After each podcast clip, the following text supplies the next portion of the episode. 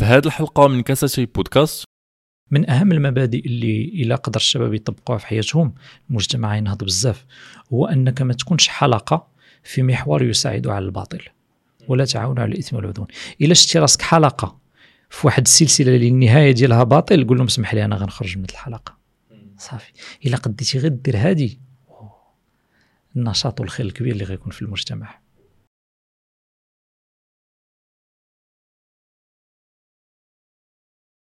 اليوم غادي نهضر مع محمد طلال الحلو. محمد طلال هو مستشار في الاقتصاد الإسلامي وأستاذ باحث. أنت في الاستماع لكاسيتي بودكاست. نتمنى إن شاء الله أن الحلقة تعجبك وأنك تستافد منها شي حاجة اللي تخدم بها في حياتك سواء المهنية أو الشخصية. اند على بركة الله. نبداو بما استجد في الأيام الأخيرة واللي هو العدوان على قطاع غزة. ما عرفت شنو الأفكار اللي اللي عندك على هذا العدوان هذا شنو الأسباب ديالو شنو الدوافع ديالو؟ وعلاش المجتمع الدولي ساكت فيما يخص فلسطين عموما وفيما يخص قطاع غزة؟ اولا شكرا سي سليمان على الدعوة. وحقيقه يعني هاد هاد الأحداث يعني هي كارثية بكل المقاييس وهي في الحقيقة توقظ توقظ الإيمان وتوقظ الضمير لمن لا زال عنده إيمان وضمير في الحقيقة. و هي يعني عرفت يعني كما كما تعلم يعني بدأت في السابع أكتوبر وثم يعني تبعتها الهجمات الكارثية يعني التي لا تفرق بين مدني وبين مجاهد وبين شيخ وامرأة. وفي الحقيقة الأمر أول شيء اللي أود أن أن أثير الانتباه للمشاهدين عليه هو أن هذا الأمر عند عند عندهم هما عقدي. يعني ماشي هذا ماشي فقط يعني رأوا يعني منفعة في ضرب هذه المباني ولا في ضرب هذه الشيوخ والاطفال والنساء هم اولا زعما عند العقيدة اليهودية. نعم نعم. إلى إلى رجعتي لسفر صمويل في ال في ال في ال 3 15 أظن في الكتاب الثالث 3 15 هذا هو لا ريفيرونس ديالو. غتلقى يعني الحديث عن الآن اذهب واضرب عماليق. واقتل يعني رجلا وامرأة وشيخا وطفلا ورضيعا وجملا وحصانا وحمارا يعني لا تبقي أي شيء. فهذه الأمور هذه هي بالنسبة لهم يعني أولا إحنا نؤمن أن هذه الأمور مزورة. لا تصدر عن عن الخالق سبحانه. وثانيا يعني ال ال ثانيا يعني هي أمور في حقيقة الأمر لا تتماشى مع أي منطق لا تتماشى مع أي منطق. وهما يتبنونها يعني مثلا واحد اللقاء كان بين واحد اليهودي في عندهم في فلسطين المحتلة. وكان كيتكلم مع نصراني وقال له يعني انت الآن لست في الولايات المتحدة والآن انت أصلا تستحق القتل تستحق القتل هكذا يعني قبل ما يدور بيناتهم تقريبا أي حديث. لماذا؟ لأنكم عبدة أوثان. أنتم النصارى عبدة أوثان. فهكذا مطلقا يستحق القتل. ولذلك هذه الأمور إذا دخلت في المجموعات تليجرام ومجموعات المغلقة بين الصهاينة وكذا تجدهم يعني يفرحون بهذه الصور. مثلا القتلى والجرحى لأن بالنسبة لهم مسألة وجود. فالقتلى والجرحى سواء كانوا يعني أطفال أو شيوخ أو نساء أو كذا يفرحون بذلك. بل بعضهم يشبه الدماء بالكاتشوب وهذه قرأتها. فلذلك يعني هذا الأمر اولا هو أمر عقدي عندهم ولذلك لا, لا يتعجب منه بل يجب أن يحذر منه. ويجب أن يعيه الناس. يعني هاد الناس هادو ليسوا أناس يعني ممكن عقد آه، معاهدات معهم. يقول الله سبحانه وتعالى أو كلما عاهدوا عهدا نبذه فريق منهم. يعني من العادة ديالهم نبذ العقود والتولي عن إطار العقود وطرح العقود. ولذلك يعني جاء في الخبر أن العقود عقود السلام مع الدول العربية مطروحة جانبا إلى أن تهزم حماس. وأنت الآن أقمت القيامة. والمؤتمرات وكذا وكذا لعقد عقد تطبيع مع دولة. ثم هي في أدنى مناسبة. في أول مناسبة تقول لك يعني العقد يعني لا أبالي به أصلا. ولذلك هذه العادة ديال نبذ العقود ما عندهم مرسخة. ثم هذه بالنسبة. بالنسبة للجهة العقدية. هما عندهم كيشوفوا جوج الملايير المسلمين هما 15 مليون. فبالنسبة لهم كل قتيل عندهم خصو يتقتل قبالته 133 إنسان. هما ما كيشوفوش فلسطين لنسبه السكان تقريبا فحال فحال اليهود ولا أقل شوية. لا هما كيشوفوا الأمة. وإن كانت هذه الأمة مشتتة مفككة لكن هم يرون هذه الأمة لأن المسألة عندهم عقدية. في حين الكيوت التابعين للمسلمين يتغنون بشعارات التي كلها يعني تسقط اليوم واحدة تلو الأخرى كما وقع مع الدول الغربية التي تقف معهم الآن. ولكن كاين شي واحد واحد الملاحظة صغيرة غير درج شوية حيت كاين الناس اللي ما تعرفوش الجمهور ما تعرفوش بزاف اللغة العربية. ماشي ما تعرفوش ما المهم ما كعرفش شنو واقع دابا العلماء والتخربيق. كاين كاين نسبة كبيرة من الشباب اللي الفصحى أنا ما عنديش مشكل ولكن كاين الناس اللي ما تيسمعوا دونك باش نبسطوا المفاهيم وصافي. أه واخا كاين الناس اللي يقول لك ولا نحاول ناخذ شوية من محامي الشيطان أه كاين اللي يقول لك أه اول من بدأ البادئ اظلم شكون اللي بدأ هذه الحرب؟ 7 أكتوبر بدات حماس.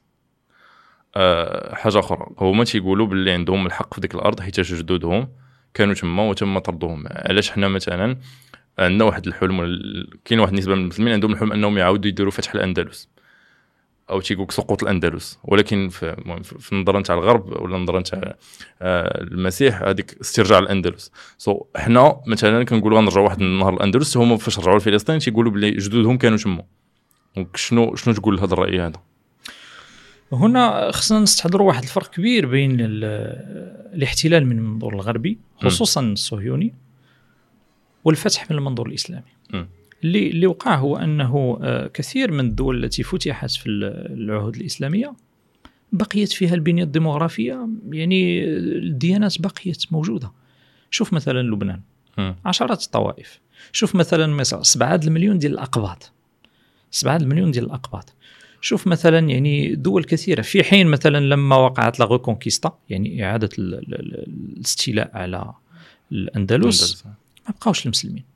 ربما بضعة آلاف مخبعين هما اللي يقول هما اللي بغاو يجيو هما اللي لا, لا, لا, لا كانوا في, في القرن السادس عشر كانوا يعني عشرات الآلاف ومئات الآلاف المسلمين هناك. لكن كانت محاكم التفتيش فكونك مسلم أو يعرف عنك أنك مسلم أو يشم يعني فيك ريحة المسلم لا ما يمكنش. حتى اليهود اعتقد حتى اليهود هم كذلك يعني وقع لهم نفس الشيء من طرف النصارى لأن النصارى حتى العهد قريب كانوا يرون أن اليهود هم قتلة المسيح.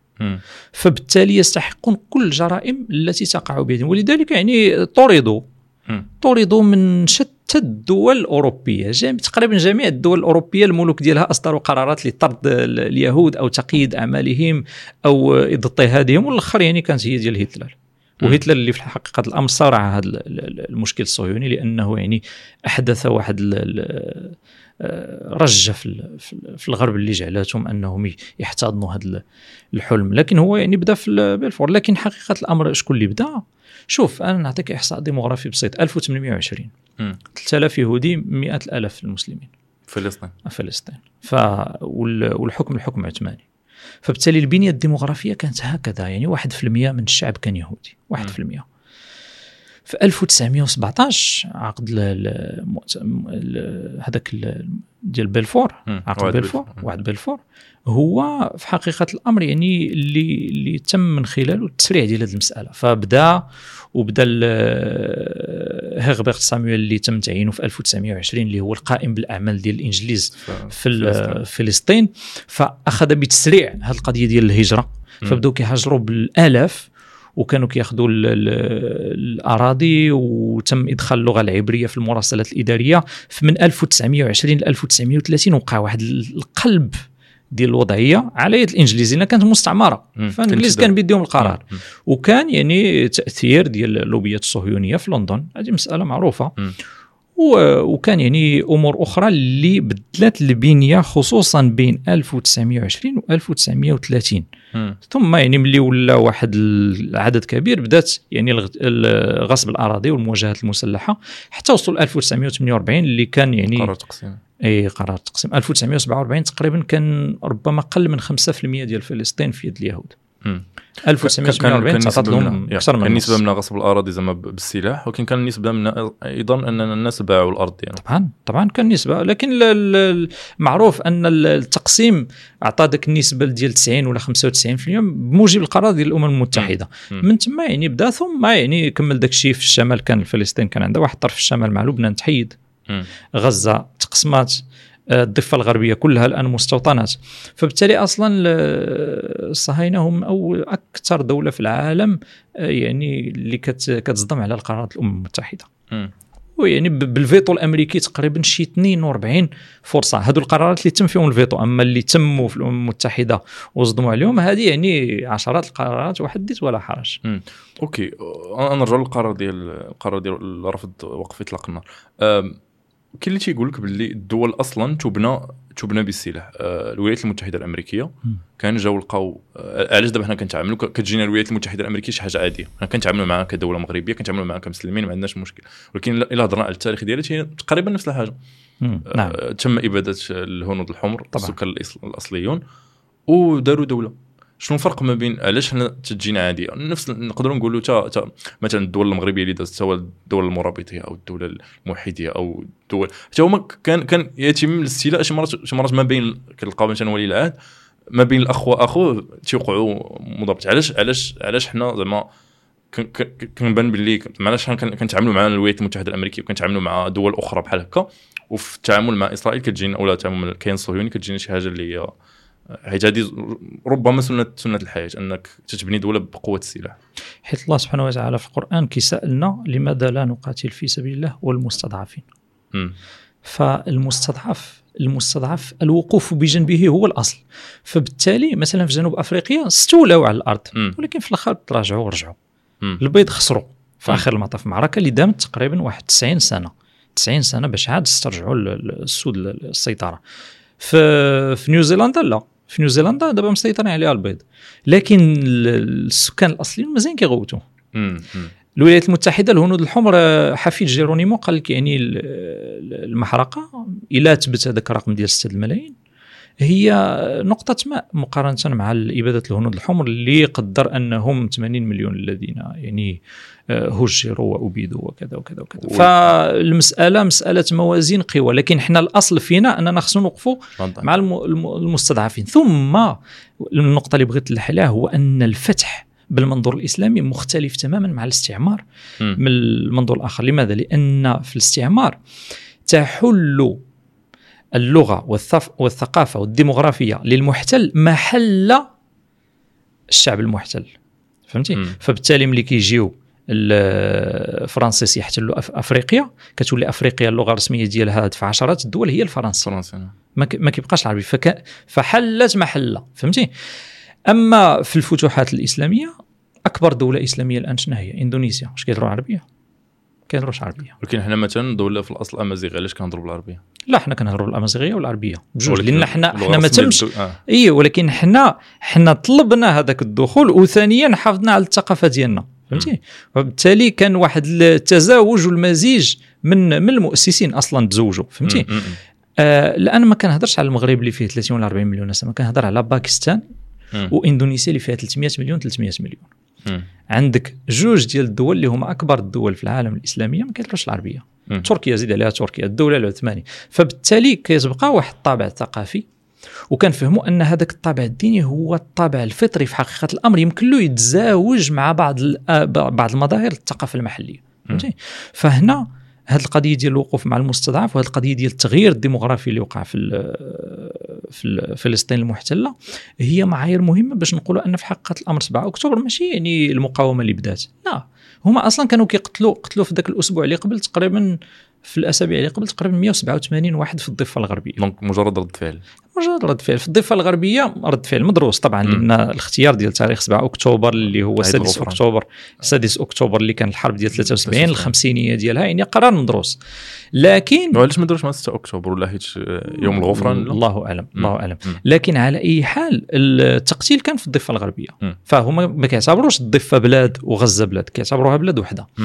ثم هذاك القتل والتهجير ديال الأهالي في القدس وإهانة النساء وإهانة الشيوخ والقتل ديالهم والنساء 187 قتيل فهذه أمور يعني ما يمكنش تقول نقطة البداية هي هي هي 7 7 أكتوبر أكتوبر. هذا ولذلك ما يمكنش تقول المحتل كيدافع على راسه. المحتل أصلا هو م- م- يحتل كيفاش بحال بحال كتقول لي مثلا واحد واحد جا عندك وخدا المبنى ديالك وملي بديتي كتقاومو آه، هو صرفقك وقال لك أنا كندافع على راسي. أنا متفق معك أنا غير نعطيك الراي الآخر زعما أنا متفق معك. فهمت فهمت لا مزيان مزيان. لأن 100% هذه الأسئلة كتبين المعدن ديال المسألة. وكاين واحد المسألة واحدة أخرى اللي بغينا بغيت نرجعوا لها. هي القضية ديال القرار يا ديال الأمم المتحدة والقيم ال- يا أنا كنت بغيت نسولك. دابا مثلا قلتي قلتي لي بلي آه، تم التصويت ضد آه. قرار وقف إطلاق النار الإنساني في هذه الأيام من طرف الدول الكبرى.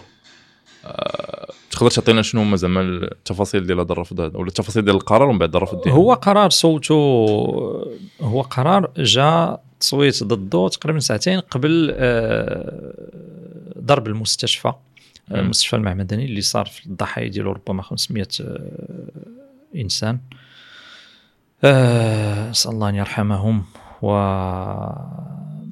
في حقيقه الأمر يعني هذا القرار غريب لأن صوته لصالح القرار. كنظن روسيا والصين وموزمبيق والإمارات وشي دولة أخرى. وصوتوا ضد القرار الولايات المتحدة وفرنسا واليابان وكنظن بريطانيا مم. يعني الدول اللي أعربت يوم آه، في الأسبوع الماضي عن وقوفها المطلق واصطفافها المطلق بجانب ال- الاعتداءات الصهيونية طيب م. نقولوا أن نقولوا أن هذا عدوان خلف 1300 ولا 1400 قتيل في الجانب الصهيوني آه عموما ما ما كاينش أدلة على أنهم فيهم أطفال وشيوخ مم. ونساء. ما كاينش آه، يعني ما كاينش أدلة ولا إلا كانت أدلة غتكون أشياء فردية آه ناشز اكسبسيونيل فهمتي؟ يعني مم. غلط. في حين شنو السند ديالك؟ زعما علاش درتي ما كاينش أدلة ما, ما, ما لقيتش. هذه هذه هذه 10 أيام وأنا متبع الصراع ولا 12 يوم ماشي الصراع ال- الاعتداء. ما ما كاينش ما, ما طلع حتى شي حتى شي صور حتى شي فيديوهات تبين يعني القتلى اللي هما مسنين ولا أطفال ادعوا أن حماس يعني قطعت رؤوس 40 طفل طلعت. رواية كاذبة ادعوا أن حماس يعني اغتصبت آه، نساء اللي كانوا كيحتفلوا في واحد في واحد. الحفل م. طلعت روايه كاذبة دون أدلة. فهما كيكذبوا فحال فحال السلاح النووي في العراق فحال السلاح إلى غير ذلك. فالكذب يعني عندهم جاري به العمل. ف ومن الناحية النفعية من الناحية النفعية إذا يعني لذلك أنا كنلح على هذه المسألة إلى الإنسان النفعي اللي ما عندوش ديانة راه بالنسبة له الكذب يعني لا إشكال فيه. وهادو مم. اليهود عندهم عندهم علاقة خاصة مع غير اليهود. يعني أصلا غير اليهودي إذا وطأت أرضه فهي أرضك إلى غير ذلك. يعني واحد العلاقة ديال شبه استعباد القويم. فهذا القرار وقفوا ضده. يعني آه، الآن كنتكلموا على وقف إطلاق نار إنساني. مم. فعندنا لأن عندنا في العرب مجموعة ديال العلمانيين والليبراليين والمرتدين اللي كيقولوا المرجع الأخلاقي ديالنا هو الميثاق العالمي لحقوق الإنسان مم. الذي أصدر من فرنسا ثم الولايات المتحدة مؤيدا ثم الأمم المتحدة مؤيدا بالولايات المتحدة.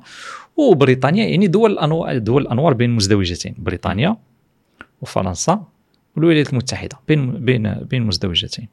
فإذا بها اليوم يعني تصوت ضد قرار وقف إطلاق نار إنساني يعني واحد ل 24 ساعة ولا 48 ساعة باش يدخلوا مساعدات. يعني كاين ازدواجيه في المعايير. ماشي كاين ازدواجيه في المعايير كاين نفاق. نفاق. هذه ازدواجية في المعايير تقدر تكون خاطئة ولا سهوا هذا. نفاق. لأن هذا هذا يعني اصطفاف إيديولوجي. فبالتالي ملي كنشوفوا أن الوكيل ديالنا في المنطقة اللي هو إسرائيل أو فلسطين المحتلة الوكيل ديالنا كاين على خطر فكاين اصطفاف مطلق. كاين اصطفاف مطلق. لأن المصالح الاقتصادية والجيوستراتيجية النفعيه هنا نقدر نقولوا أنه كاين واحد التزاوج بين النفعية والإيديولوجية. الولايات المتحدة يعني نقدر نقولوا أن الجانب الأكبر فيها جانب نفعي مم. مادي لكن كيبقى واحد الجانب إيديولوجي في بعض رجال الكونغرس وبعض رجال ال- الغرفة الأولى فهذاك الجانب كان واحد الوقيتة حتى مستشار نتاع الرئيس الأمريكي آه، كوشنر نعم قبل هو فاش فاش اعلنوا فاش اعلنوا أن القدس عاصمة الكيان الصهيوني كان كان هو المستشار هذاك. جانب إيديولوجي نعم جانب ديال ترامب. وهذا هو الجانب اللي كتستغلو AIPAC اللي هي. الجمعية للدفاع عن المصالح اليهودية اللي هو اللوبي اليهودي في الولايات المتحدة الأمريكية للضغط على ال- رجال الكونغرس سواء كانوا من الحزب الجمهوري أو الديمقراطي إلى عقلتي ملي طلعت جو بايدن آه نتنياهو يعني كان آه، كان وقع له واحد التقلق بزاف. كان باغي ترامب يطلع لأن ترامب يعني عطاهم القدس كعاصمة واعترفوا بالجولان المحتلة دخلوها حتى هي في مم. في في, في البلاد ديال الصهاينة إلى غير ذلك. فملي طلع بايدن قال آه الآن الديمقراطيين احتكاك كذا فإذا بالديمقراطيين حتى هما كيضغطوا. علاش؟ لأنه كاين واحد الضغط من ناحية التمويل من ناحية المادية من ناحية الإيديولوجية. على رجال الكونغرس باش يصطفوا دائما. ولذلك هذا بايدن في الكون- في الكونغرس هو أصلا قال في السيناء ولا في الكونغرس قال لو لم تكن إسرائيل كان على الولايات المتحدة أن تخترع شيئا اسمه إسرائيل. علاقات الاقتصادية بين الولايات المتحدة وإسرائيل أو الكيان الصهيوني آه، 50 مليار دولار. هذا تقريبا نص ديال الناتج الوطني الخام المغربي. هذا مم. غير في التجاره فقط.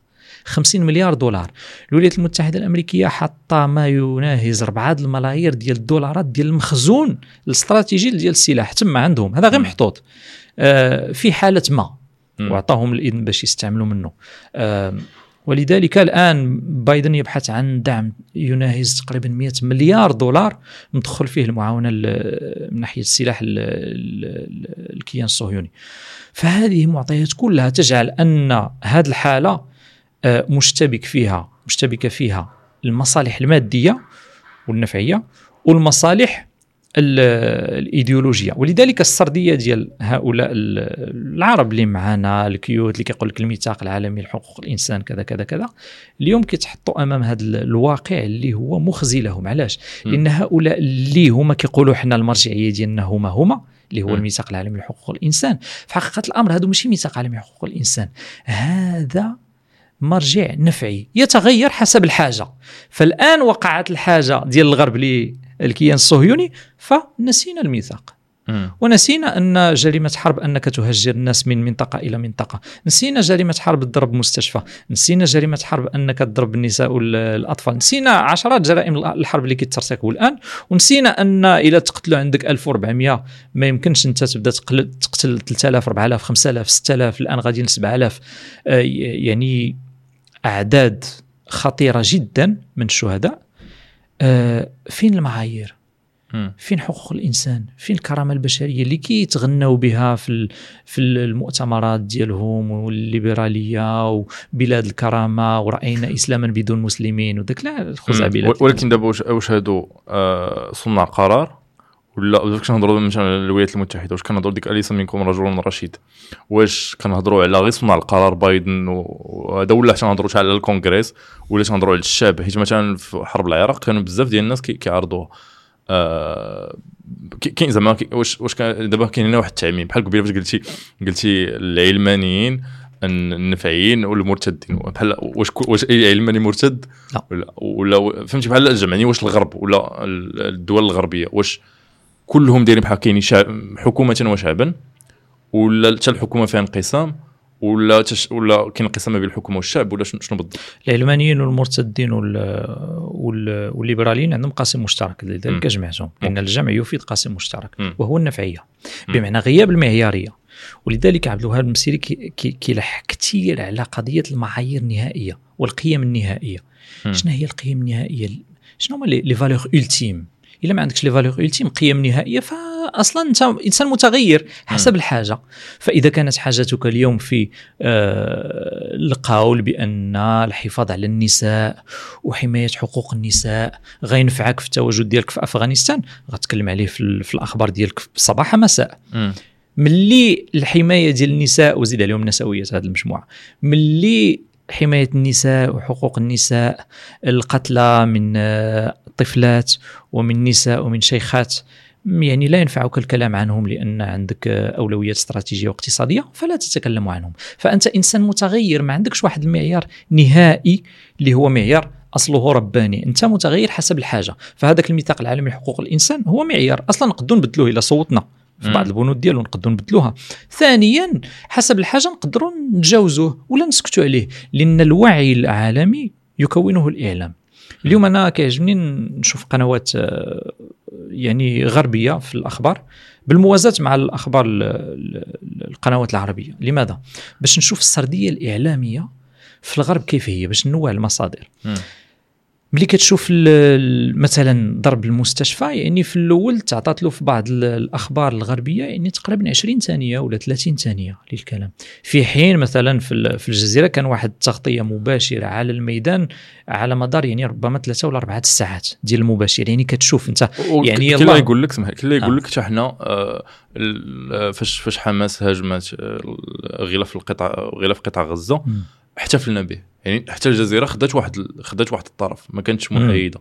يعني كما حنا كنقولوا بلي هما ماشي محايدين في نقل مثلا أن فاش هجمت حماس عطاوها واحد الحيز إعلامي على أنه جريمة وجينا القصف المستشفى عطينا 20 ثانية حتى الجزيرة درت نفس الحاجة. يعني احتفلت بدخول غلاف القطاع وأن آه، انتصار المقاومة وفي نفس الوقت اعتبرت أن قصف المستشفى هو جريمة. لا يمكن التسوية بين عملية اللي آه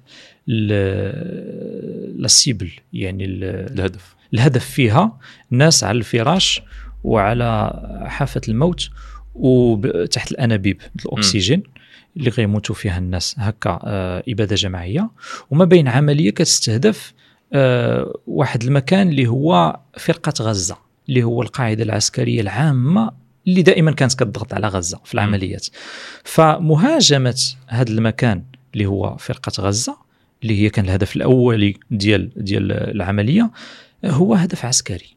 طبعا باش توصل للهدف العسكري كاين حواجز مدنية. فبالتالي الحواجز المدنية إلى الآن كنقول لك ما تبتش أن المقاومة دارت فيها جرائم جرائم إنسانية ولا جرائم حرب إلى غير ذلك. ما يعني ما تبتش الروايه نتاع الروايه نتاع الصهاينه تيقول لك باللي تم قصف أهداف مدنية لأن المقاومة والاسلاميه حماس كتائب القسام سرايا القدس كيحتميو في هذه المنشات المدنية وكيخدموا ما يسمى بالدروع البشرية بين مزدوجات. طيب لنفرض ان أن واحد الإنسان دخل لواحد البنك وسرق هذاك البنك وسرق مثلا مليار دولار في البنك واحتمى بالموظفين ديال البنك وعندك هذاك الإنسان وعندك الموظفين هو محتمي بهم. عموما واش كنقتلوا هذوك الموظفين وندخلوا باش ناخذوا هذاك الإنسان ولا كنحاولوا نلقاو شي طريقة فنية باش نوصلوا لذاك الإنسان؟ أعطيني رواية واحدة اللي كتعطيك قتل ذاك ال 20 موظف باش توصل لذاك الإنسان. رواية واحدة من ناحية شنو؟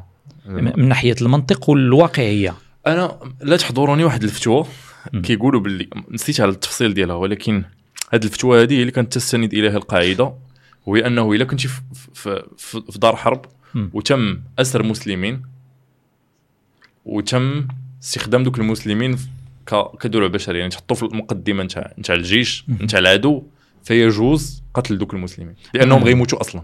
ما عنديش نطلع على الفتوى أنا أنا المهم هذا الفتوى لا نعلق عليها ولكن اللي بغيت نعلق عليه مم. هو استعمال اللفظ المدني. آه الكيان الصهيوني المواطن فيه كيدوز من الخدمة العسكرية م. اجباريا. اذا قضية اعتبار استعمال كلمة مدنيين عندي عليها تحفظ لأن فيها تفصيل في الكيان الصهيوني. لأن في الكيان الصهيوني أي مواطن كيدوز من الخدمة العسكرية. وعندك يعني الاحتياطي les réservistes الجنود الاحتياطيين بمئات الآلاف في الكيان الصهيوني. فبالتالي نساء ورجال. فبالتالي ملي كتواجه مع الكيان الصهيوني حتى المعايير الإسلامية في الحرب يعني لا مثلا لا تقتل امرأة. طيب أنت جات قدامك امرأة لابسة الزي العسكري شنو غدير؟ هذه كتعتبر مقاتلة فهمتي؟ فالأصل اللي عندنا حنا في القيم ديالنا والنخوة ديالنا والدين ديالنا على أن المرأة أصلا لا تلج هذه الميادين. هما أصلا ما, ما عندهمش. فبالتالي حتى اللي ما لابسينش الزي العسكري هما عندهم واحد الاحتياط كيكونوا آه soldats réservistes. فبالتالي استعمال اللفظ المدنيين خصوصا في المناطق المحتلة. آه يعني عندي عليه تحفظ أنك تقول أنهم استهدفوا مدنيين اولا ما كاينش أشرطة ما كاينش أشرطة ما كاينش أدلة. كاين فقط أرقام 1400 طيب هاد 1400 شحال منهم عسكريين شحال منهم احتياطي. اعطيني أعطيني الصور ولا أعطيني الفيديوهات اللي كتبين أن حماس قتلت شيخا. بالعكس عندنا فيديوهات ديال حماس كتلعب مع الأطفال وكتعطيهم الماء يا، كاين وكتداويهم كاين واحد الأم كانوا كانوا دخلوا عليها وكانوا مع ولادها وخلاوها زعما إيه. ولذلك اما أما ال- الجانب الصهيوني فعلى المباشر. كيبان لك الطائرات ديالو. على المباشر كيضربوا أبنية على المباشر وال وال والقتلى بالمئات على المباشر والصحفيين في المستشفى على المباشر. وكتشوف الأشلاء والعياذ بالله ديال ديال ديال آه، القتلى على المباشر فشنو بقى ما يتخبع؟ فهمتي؟ الأمر مكشوف لا، أنا مفضوح. أنا أنا متفق معك. آه. كما قلت لك كنحاول نلعب دور مشكل الشيطان ماشي. مشكل. آه واخا كاين اللي غيجي يقول لك وشنو هو الحل؟ دابا هذا النزاع بدا من 1948 آه كانت حرب آه اللي خسر خسروا فيها الدول العربية 67 خسرنا فيها 73 73 حققنا انتصار ولكن انتصار جزئي. آه ومن بعد آه، الدول الآن تطبع منها الدول المغربية. آه، الإمارات السعودية في الطريق مصر من كامب ديفيد. آه يعني شنو هو الحل؟ واش غنبقاو زعما ندخلوا في هذا واش المقاومة خاصها زعما تستقوى ويتم القضاء على الكيان الصهيوني بقوة السلاح ولا نديروا سلام ولكن سلام اللي فيه انصاف للدولة الفلسطينية بحال اللي وقع في بحال زعما اللي الرواية تاع فتح اللي اتفاق أوسلو وما غيره. شنو هو الحل دابا شنو هو الحل شوف هنا غنرجع للمسألة اللي قلت لك أنه المنظور الإسلامي للفتح مختلف كثيرا المنظور الغربي لل- للاحتلال والاستعمار مم. ولذلك يعني كثير من اليهود هم الآن ضد الكيان الصهيوني مم. يقول لك إحنا الأصل أننا عشنا أفضل تحت الحكم الإسلامي مم. ملي كان الحكم الإسلامي وملي جاو اليهود أصلا في ملي طردوهم النصارى مع المسلمين في ال- الأندلس. راه جاو جاو ال- الفاس والمارينيين استقبلوهم وداروا لهم أحياء إلى. غير ذلك. فكان هناك يعني كان هناك واحد الارتياح. علاش؟ لأن المنظور ليس منظور استبدالي. مم. القيام مقام. لا. ما كاين حتى شي إشكال كما وقع في الهند أن يكون أن تكون يعني يكون التنظيم اسلاميا وغالبية السكان ليسوا مسلمين. مم. غالبيه السكان ليسوا مسلمين. فالهند كانت محكومه بالمغول. إلى أن جاء المستعمر البريطاني في بداية القرن 19 فأزاح المغول. أما المغول آه لا ماشي المغول المغال لي مم. Moghols هما ما أصلا أحفاد آه، يعني جايين من تيمور لانك اللي هما أحفاد ديال المغول اللي سلموا فالمغال كانوا مسلمين. لكن البنية الديموغرافية لم تتغير كثيرا في الهند وباكستان وبنغلاديش يعني le sous-continent indien ولذلك هنا الحل لا أظن يعني أنا لا يعني ما نظنش كاين واحد الحل على المدى القصير. ال- ال- الحل على المدى الطويل هو اولا آه، الاستفاقة والوعي أن من الجانب الصهيوني هي مسألة عقدية يعني لا يبالون بالبشر وحساباتهم مختلفة.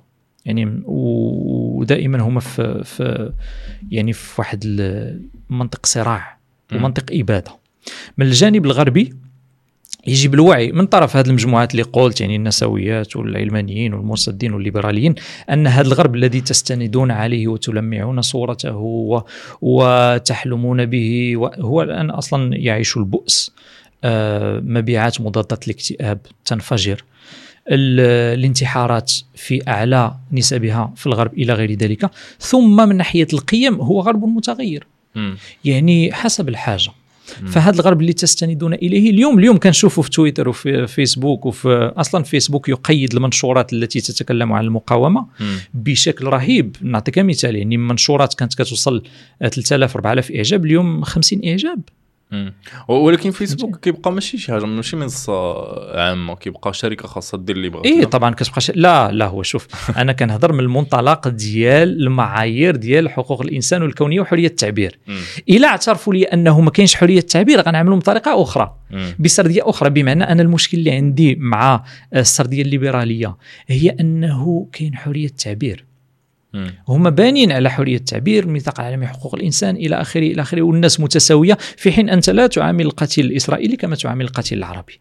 فهذه المساواه الوهمية بغينا غير الإخوة ديالنا يفيقوا. فقط إلا فاقوا غيقدروا يتعاملوا بواحد الطريقة أخرى. اليوم كتشوف اليساريين والماركسيين وهذه الطائفة ديال المرتدين والعلمانيين وال- والليبراليين والنسويات هما الآن ينددون بالجرائم الصهيونية. كيف تندد بالجرائم الصهيونية؟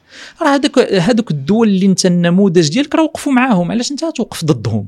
إذا انت عندك مشكل. عندك مشكل فاش؟ مشكل في المعيارية. مشكل في التموقع. ولذلك عبد الوهاب المسيري يلح كثيرا على ضرورة التحيز.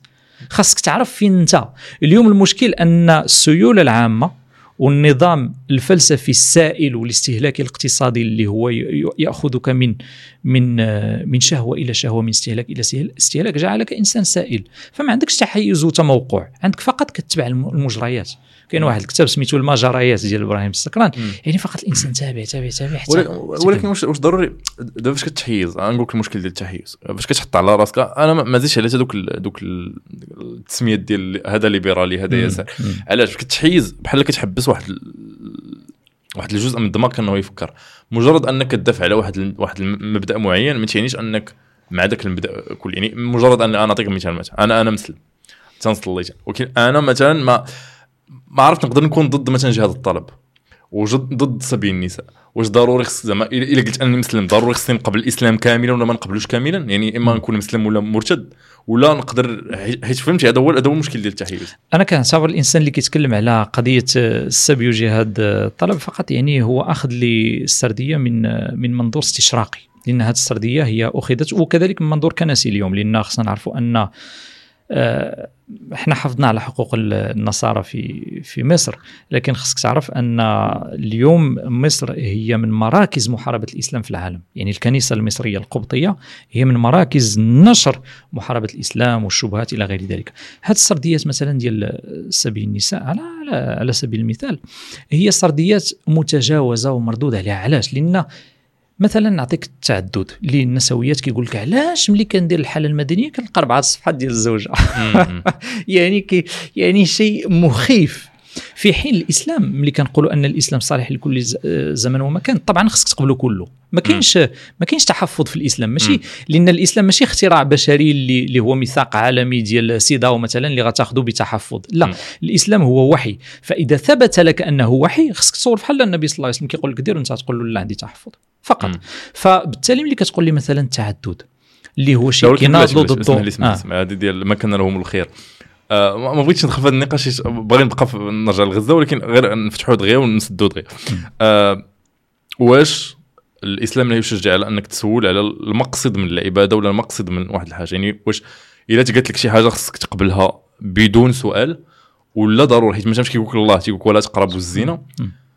تيقول ولا تقربوا الزنا من بعد إنه كان كاين واحد التبرير منطقي إنه كان فاحشه مستعذب يعني فاش كتقول مثلا باللي فاش كتقال لك شي حاجة واش عندك الحق كمسلم تسول علاش دارت وتحاول تفهم ولا صافي كاينة في الإسلام تق- تقبل وما, تفكرش كاين مستويات. آه كاين المستوى العالي اللي هو وما كان لمؤمن ولا مؤمنة إذا قضى الله ورسوله أمرا أن تكون لهم الخيرة من أمرهم مم. فهذا المستوى العالي مم. اللي هو واحد الإنسان اللي الإيمان ديالو راسخ وربما وصل در- درجة الإحسان فأصلا لا يسأل وكاين المستوى اللي قل منه هو اللي كناقش أنا في الناس في الربا مثلا اللي كنقيل ناقش. وكيتعبوني الأسئلة في ال في, ال في. الخاص على قضية الربا وفي المؤتمرات وكذا وكذا اللي هو الإنسان اللي كيقول لك لا ولكن يا كيقول لك لا ولكن ولا كيقول لك نعم ولكن. ولكن ولكن ولكن. تحفظ فتحفظ على الربا لا ولكن ما فهمتيش ربا وكذا وكذا. فعندك جوج طرق يا إما كتقول طيب الربا حرام بالكتاب والسنة والإجماع والقياس سالينا فضينا صافي.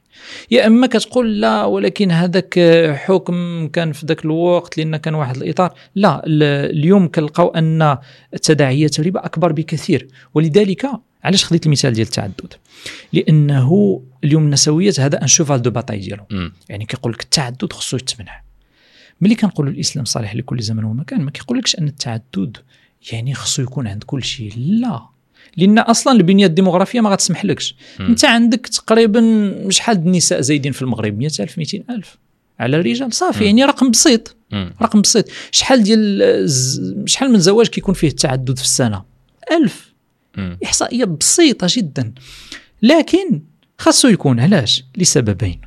مم. السبب الأول هو أنه هاد ال ألف ولا 200 ألف ديال النساء اللي زايدين على الرجال يا إما تعطيهم التعدد يا إما تقول لهم سيروا للبغاء. لأن راه امراه هي عندها الاحتياجات الأسرية ديالها الاحتياجات الأمومة الاحتياجات ال- الغريزية ديالها. فإما كتقول لها سيري للبغاء يا إما كتعطيها سبيل حلال. هما كيقول لك لا ما كاينش إشكال. المنظومة الغربية تعدد الخليلات. ما كاينش إشكال تزوج ودير ثلاثة الخليلات ما كاينش مشكل. واحد المهاجر السوري دارها لهم في على ما أظن في الدخول في ألمانيا ملي قال لهم اربعه الزوجات آه، صافطوه. رجع برواية أخرى قال لهم هذه مراتي وهذو ثلاثة الخليلات. إن صحت الروايه آه. ودخلوه. ودخلوه. فبالتالي ها النموذج الغربي شنو كيعطيك؟ كيعطيك الحل ديال الخليلات. في الحرام بمعنى المرأة ما محمياش ما عندهاش عقد معترف به أمام المحكمة والحقوق ديالها وديال الطفل ديالها مهددة في أي وقت. الإسلام كيعطيك حل حلال نعطيك مثال ثاني ديال. التعدد وخ... وخ... مخيمة مخيمة اللاجئين في الحروب مم. عندنا روايات ديال المخيمات في سوريا أنه لكل رجل ربما كتلقى 40 ولا 50 امرأة مم. اش غنديروا. فهمتي اتفق معك ولكن إذا سقط إذا كان واحد المجتمع مثلا المجتمع الصيني مم. وكان باللي آه ال- ال- النساء أكثر من الرجال أو بنفس العدد. العكس الصين الرجال أكثر من النساء. كيمشيو يتزوجوا في فيتنام. آه الرجال بحال بحال هذا الموضوع. دابا. إذا كانوا الرجال أكثر من النساء أو لا النساء مع الرجال عندهم نفس العدد. هل خصنا نبيحوا التعدد ولا ما نبيحوش؟ شوف هو التعدد مباح دائما. علاش. خصوصا كما قلت لك يعني الإسلام كيعطيك واحد الحل. إلا جا le contexte ديال داك الحل كتستعمل داك الحل. ما. كاينش le contexte ما تستعملوش. علاش تستعملو؟ فرق ما بين مباح وواجب. فبالتالي إلا عندي أنا مجتمع صيني فيه رجال أكثر من النساء لسبب أن الصينيين يقومون بوأد مم. وبإجهاض الأجنة. أنا كان عندي نقاش على الصينيين في راديو فترة قريبة. الصين غادا لواحد المصيبة واحد الكارثة ديموغرافية اللي غيولي فيها إنسان يقوم ب 15 انسان في البيت ديالو. علاش؟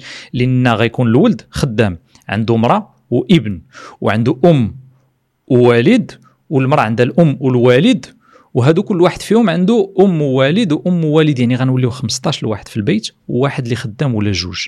كارثة ديموغرافية. علاش؟ بسبب داك السياسة ديال الطفل الوحيد اللي حيدوها طبعا وبسبب أنهم كانوا يقومون بوأد. فبالتالي الان الصينيين شنو كيديروا؟ كيمشيو لفيتنام. كيمشيو للفلبين كيمشيو لدول جنوب آسيا باش يتزوجوا. علاش. لأن هذا خيار يخالف الطبيعة هذا الخيار اللي كيديروا ديال الوأد أما الطبيعة شنو كتعطيك؟ كتعطيك أن الرجال يموتون أكثر من النساء.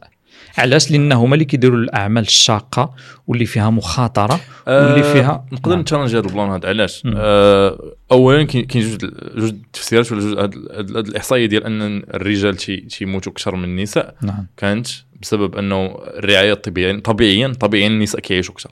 طبيعيا. ولكن الرعاية الطبية تطورت. وحتى المهام ديال الرجال معظم الرجال ما تيديروش شي مهام اللي يكون فيها خطر الموت حاليا. هادشي تنهضر سبحان الله العظيم. ما عرفتش ها؟ عندك شيء بالهرمونات اللي في الرجال؟ آه تستوستيرون. شحال من ال- ال- النسبة ديال التستوستيرون رجال النساء؟ آه ما عنديش 70 30 جو تقريبا لا مم. 17 لواحد. 17 أوكي.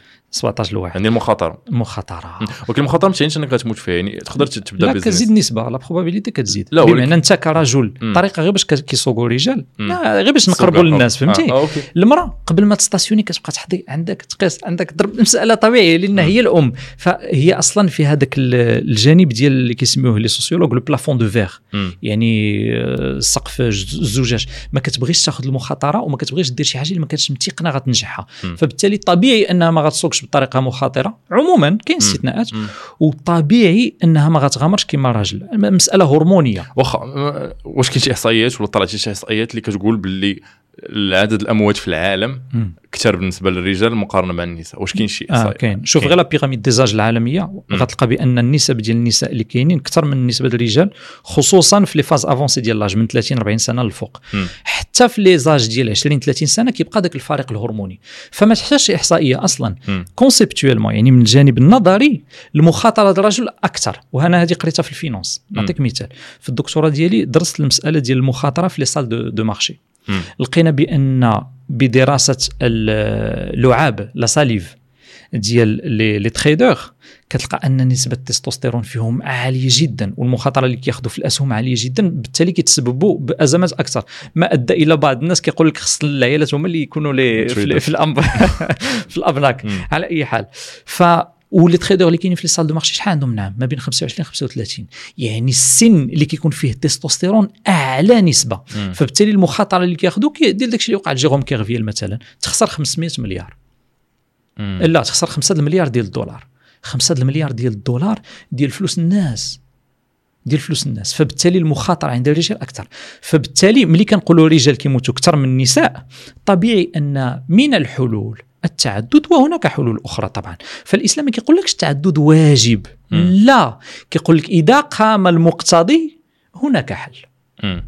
أوكي أوكي واخا دخلنا دخلنا في في النسوية واخا المهم أنت كتهضر على النسويات وكت واخا أنا قلت لك ما نزيدش عليها التكيات ولكن أوكي شنو هو التعريف النسويه عندك أنت؟ حسب الموجة كاين الموجة الأولى الثانية الثالثة وعموما النسويات بدأوا بالموجة الأولى اللي كتطالب بال- بالحق العمل.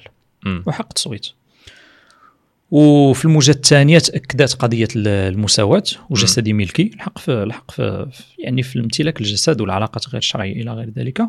وخلاص الموجة الثالثة الآن هي اللي غاده مع داكشي ديال قوس قزح إلى غير ذلك. مثلية. قضية الجندرة يعني مم. أن النوع اختراع آه، اجتماعي واختراع بشري وليس هو الجنس. يعني. تقدر تولد ولد وانت كتحس براسك بنت. هادشي كاين في الفقه الإسلامي ومعالج سميتو المخ... الخنثى والمخنث وعندها أحكام خاصة.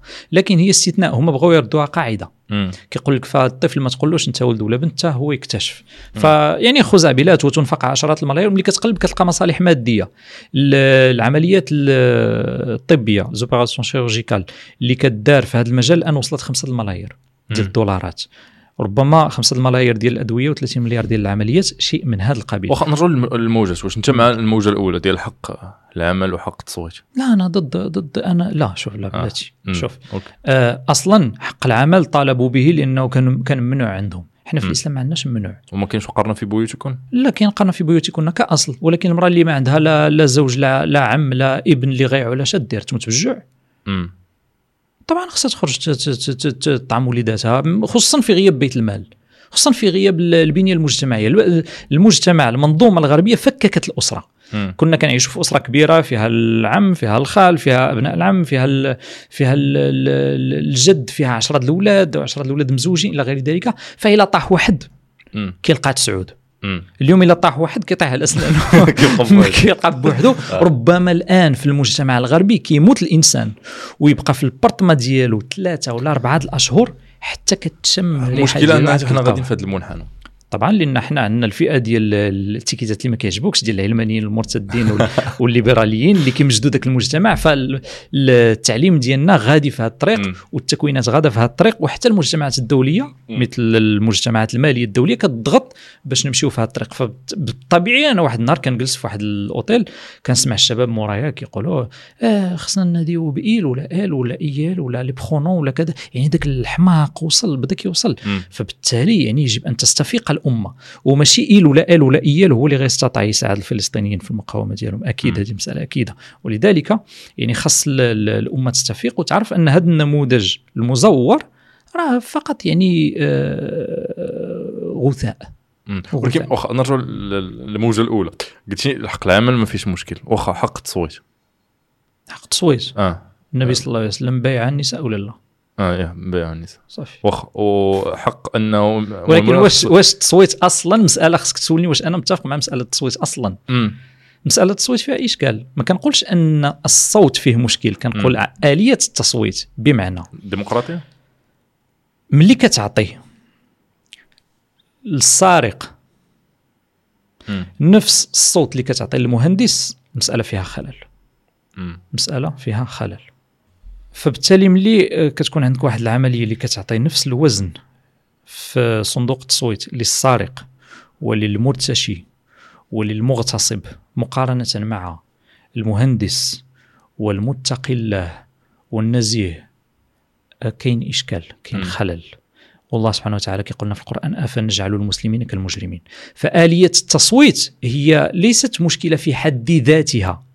لا ما كاينش مشكل أننا نصوتوا بالأغلبية على واحد القرار. حنا syndic في العمارة شفنا أن ال ولكن أننا نجعل المسلمين كالمجرمين هذه فيها مشكل. فتحتاج تغيير تحتاج improvement يعني تحسين تجويد. يا ولكن المهم واش واش هل المسلمين كالمجرمين واخا انت فرقتي ما بين واحد كيسرق وواحد كي- كيصلي وواحد مهندس. واش خصك تفرق ما بين راجل ومرأة في التصويت آه، خصك تفرق ما بين راجل ومرأة في في التصويت عموما ما على حساب على حساب. هذه ماشي مسألة عندي فيها شي شي شي موقف ولكن آه، على حساب ما عندي ما, ما عنديش شي موقف في هذه المسألة. واخا التصويت جرني كثر العمل السياسي. شنو تيبان لك؟ أو ما تيهضرش زعما النسويات عاوتاني التكيات اللي ما كيعجبونيش.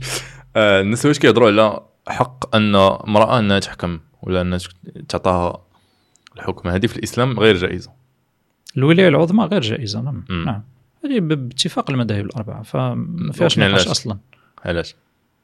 شوف بغي بغيتي نشدوا الطريق المؤمنين غنقولوا باتفاق المذاهب الأربعة. بغيتي نشدوا الطريق اللي نقل النبي صلى الله عليه وسلم لا يفلح قوم ولا امرأة امراه بغيتي يقدر الطريق العادي نقول لك طيب آه، لا يفلح قوم ولا امرأة امراه نمشيو للنص آه. آه، آه، فاش هدف السياق أنه كان كسرى وقيله كانت إي نعم. كسرى تولات البنت ديالو. تولد مم. البنت ديالو. ف كي غيقول لك ديك الساعة لا يفلح قوم حيتاش ديك الساعة؟ واش آه، النساء كانوا تيتعلموا؟ واش النساء ديك الساعة عموما الرجال كانت عندهم الكفاءة في الحكم مقارنة بالنساء. دابا تغيرت الأمور دابا آه، معدلات البكالوريا الأوائل تيكونوا بنات.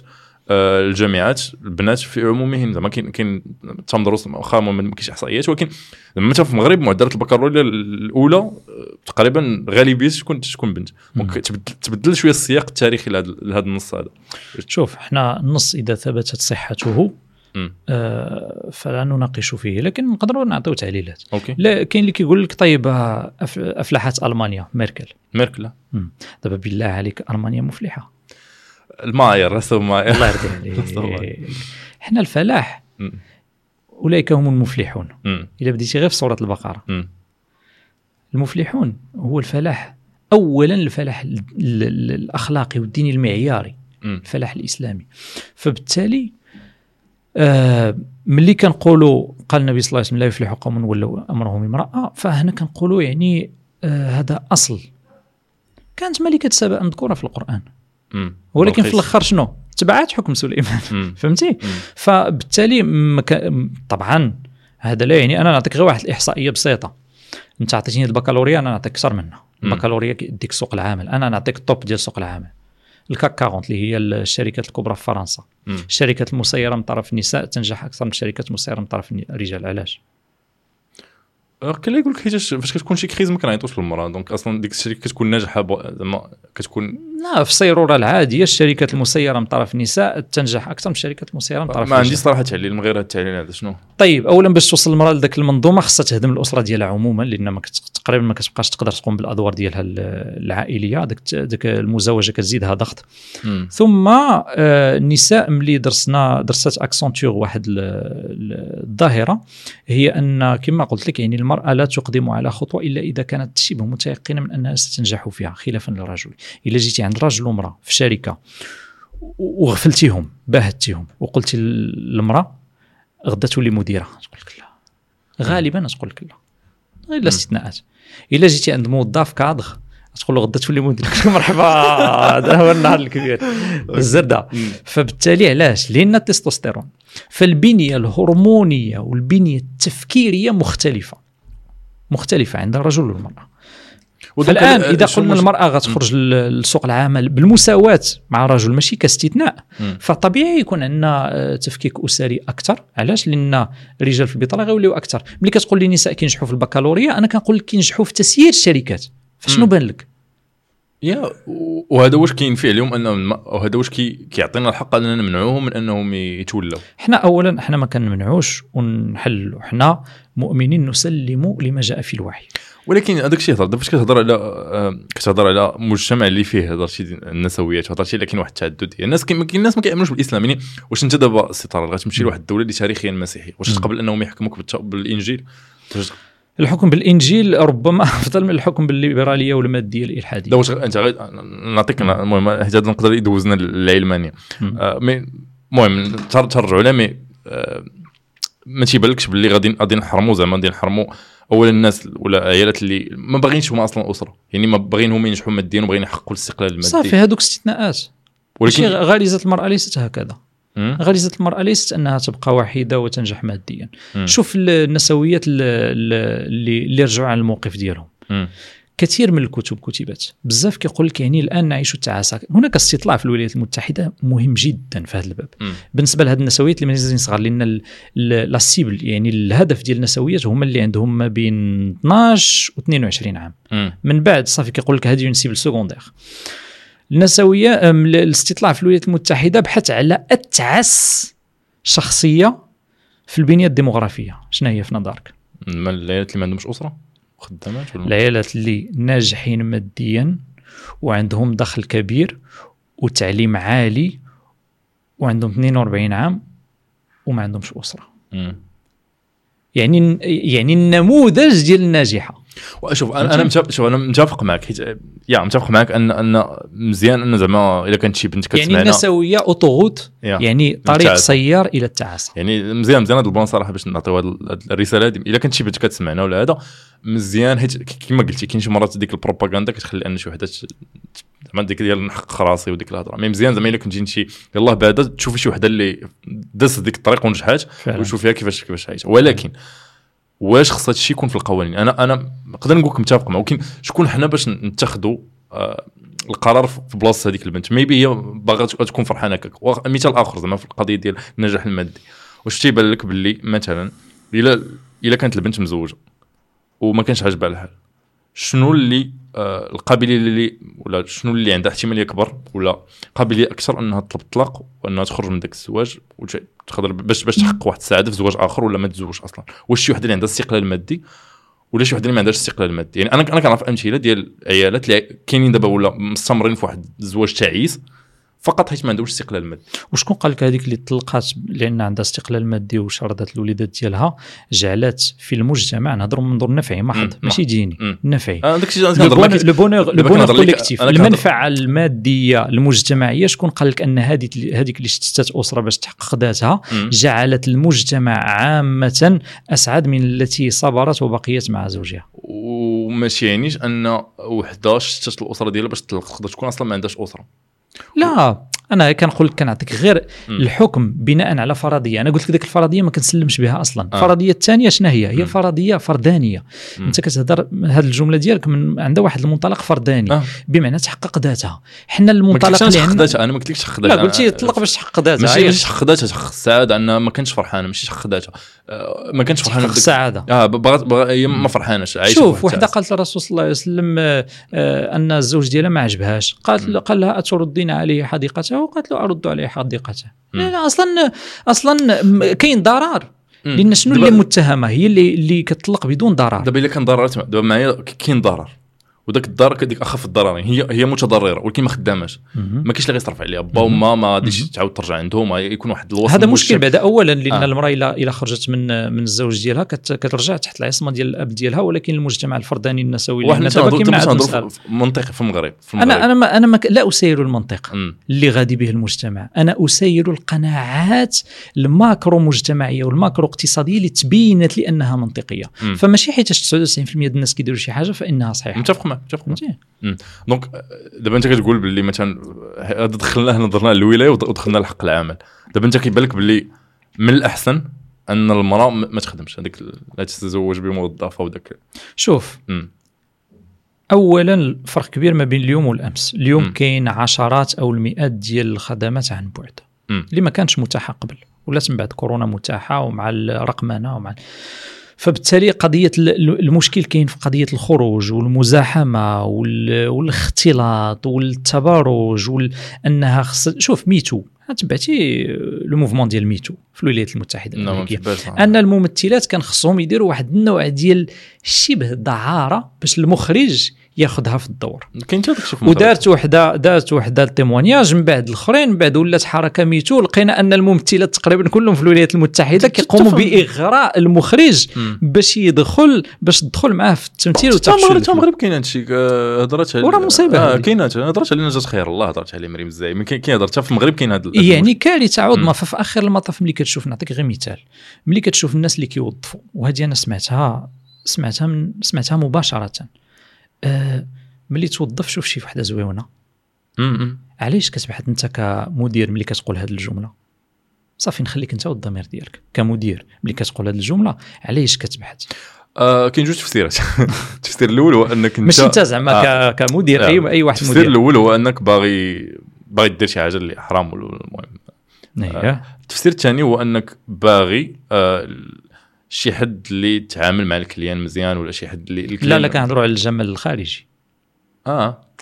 يا حتى في الجمل الخ... ما شوف مم. شوف إحنا. قاري ال marketing شوية انت شوية. صافي أنا قاري ال marketing بزاف. فواضح المسألة كي دايرة. شوف غير الإشارات شنو كيستعملوا واش الإشارات كيستعملوا أجساد الرجال ولا النساء؟ النساء أكثر. النساء صافي. اذا في ال في ال- الراسماليه كتواسى مع النسوية في هذا الباب اللي هي الباب ديال المادية والنفعية والأرباح. فهمتي. ولذلك أنا بغيت غير هذه السردية اللي كتطور الآن واللي كتستهدف الشابات اللي ما بين 12 عام و 22 عام يفهموا الشابات أنهم ربما راه ماشي هذيك هي الطريق الأفضل لهم وشحال من وحدة كتصل؟ واتصلوا بي أنا شخصيا آه، نساء كيقول لك الحمد لله الآن كنعتني بالأطفال ديالي وعاد كنحس بالحياة. راه. تصور امراه الضغوطات اللي عليها كثيره خصها تكون زوينة. فحال هذوك اللي في اللافتات الإشهارية خصها تكون أم مثالية فحال هذوك اللي في المسلسلات والأفلام. خصها تكون خصها تكون زوجة مثالية فحال هذوك اللي في بعض المسلسلات. والأفلام وفي الروايات وفي الأحاديث وفي ما عرف كتبغي تجمع هذه كتبغي تجمع الاصاله والمعاصره وخصها تكون آه، عاملة مثالية فحال هذوك اللي كتشوف في الأفلام إلى غير ذلك. هادشي راه ضغوطات بزاف. راه هذه مرة كتنفجر كتدخل في العالم يعني فينا هو المخزون ديال الرحمة والرأفة والأنس والمودة اللي خليتي لها أنت من بعد 8 ساعات ديال الضغط اللي غتعطيه للعائله ديالها. شبه. منعدم ولذلك كاين الصداع وتزاد الطلاق. يعني طبعا الطلاق ظاهرة اجتماعية والتفسيرات ديال الظواهر الاجتماعية دائما متعددة الروافد عندها أسباب كثيرة لكن هذه من, من الأسباب الكبيرة. ثم البطالة. أنت ملي كتقول لي مثلا عندك آه، 100 ألف منصب شغل غدير فيه 50000 امراه 50000 راجل ماشي لا وغتخلي واش 10,000 مفروض عليك دير 50000 لا بالكوطه كاين شي حوايج مفروضين مع الأسف أنا. ضد الكوطه ولكن طب مزيان. لكن- لكن المعطيات. الا كانت الكفاءة اي الكفاءة مشكل كذلك نقول لك علاش؟ لأنه ملي كتعطي مثلا نقولوا عندك 120 ألف الناس مم. وعندك 100 ألف منصب الشغل غدير 50 ألف راجل 50 ألف امراه وغتخلي 10 الف راجل و10 الف امراه في ال- البطالة تما كتخلي واحد ال 20 ألف ديال الاسر غير مكونة. مم. يعني مفككة يعني يعني الفساد لأن الناس عندهم احتياجات. مم. أما كون درتي 60000 راجل و40000 امراه هذوك 60000 راجل الأصل فيهم أنهم كلهم غيمشيو يتزوجوا ويكونوا أسرة. شحال من راجل كيتسنى غير يتزوج ويكون اسره 40000 غيبقاو غيكونوا زوجات. منفق عليها معتنى بها عندها سكن عندها الإطار عندها الأبناء. فبالتالي أنت كتخلق مشكل بداك السرديه النسويه كاين اللي يقول لك باللي راه حتى البنات حتى هما ما يقبلوش الزواج حيت الزواج فيه جوج الأطراف. ماشي طرف واحد حتى هما ما يقبلوش الزواج إلا ما كانوش كاين واحد البنات الا ما كانتش خدامة ما تتزوج هي إلا ما كانتش خدامة؟ آه. ما فهمتش. هي باغا تتزوج باش في نفس هذا السرديه اللي قلت لك ديال الطلاق أنها بحال تكون عندها واحد الضمان أنه الا إلا ما كانتش فرحانة في ذاك الزواج. ما عرفتش أنا هذا المعطى منين جبتيه ولكن أنا اللي كيتواصلوا معايا على الأقل كيقول لك راه الحماق كيفاش ولاو الرجال اللي كيجيو يخطبونا كيقولوا لنا آه تخدمي ونتعاونوا على الزمان. راه هما بزاف منهم ما باغيينش. آه ما هاد معك. الحال. هاد هادو حالات إيه. خلاص متفق معك كاين آه. حالات في- في- في- حالات اللي هضرت عليهم كاين. بنات اللي تيقول لك خصوصا اللي كتلقى قرات مثلا bac plus 5 ولا bac plus 7 كتقول باللي ما غاديش تتزوج حتى تخدم مم.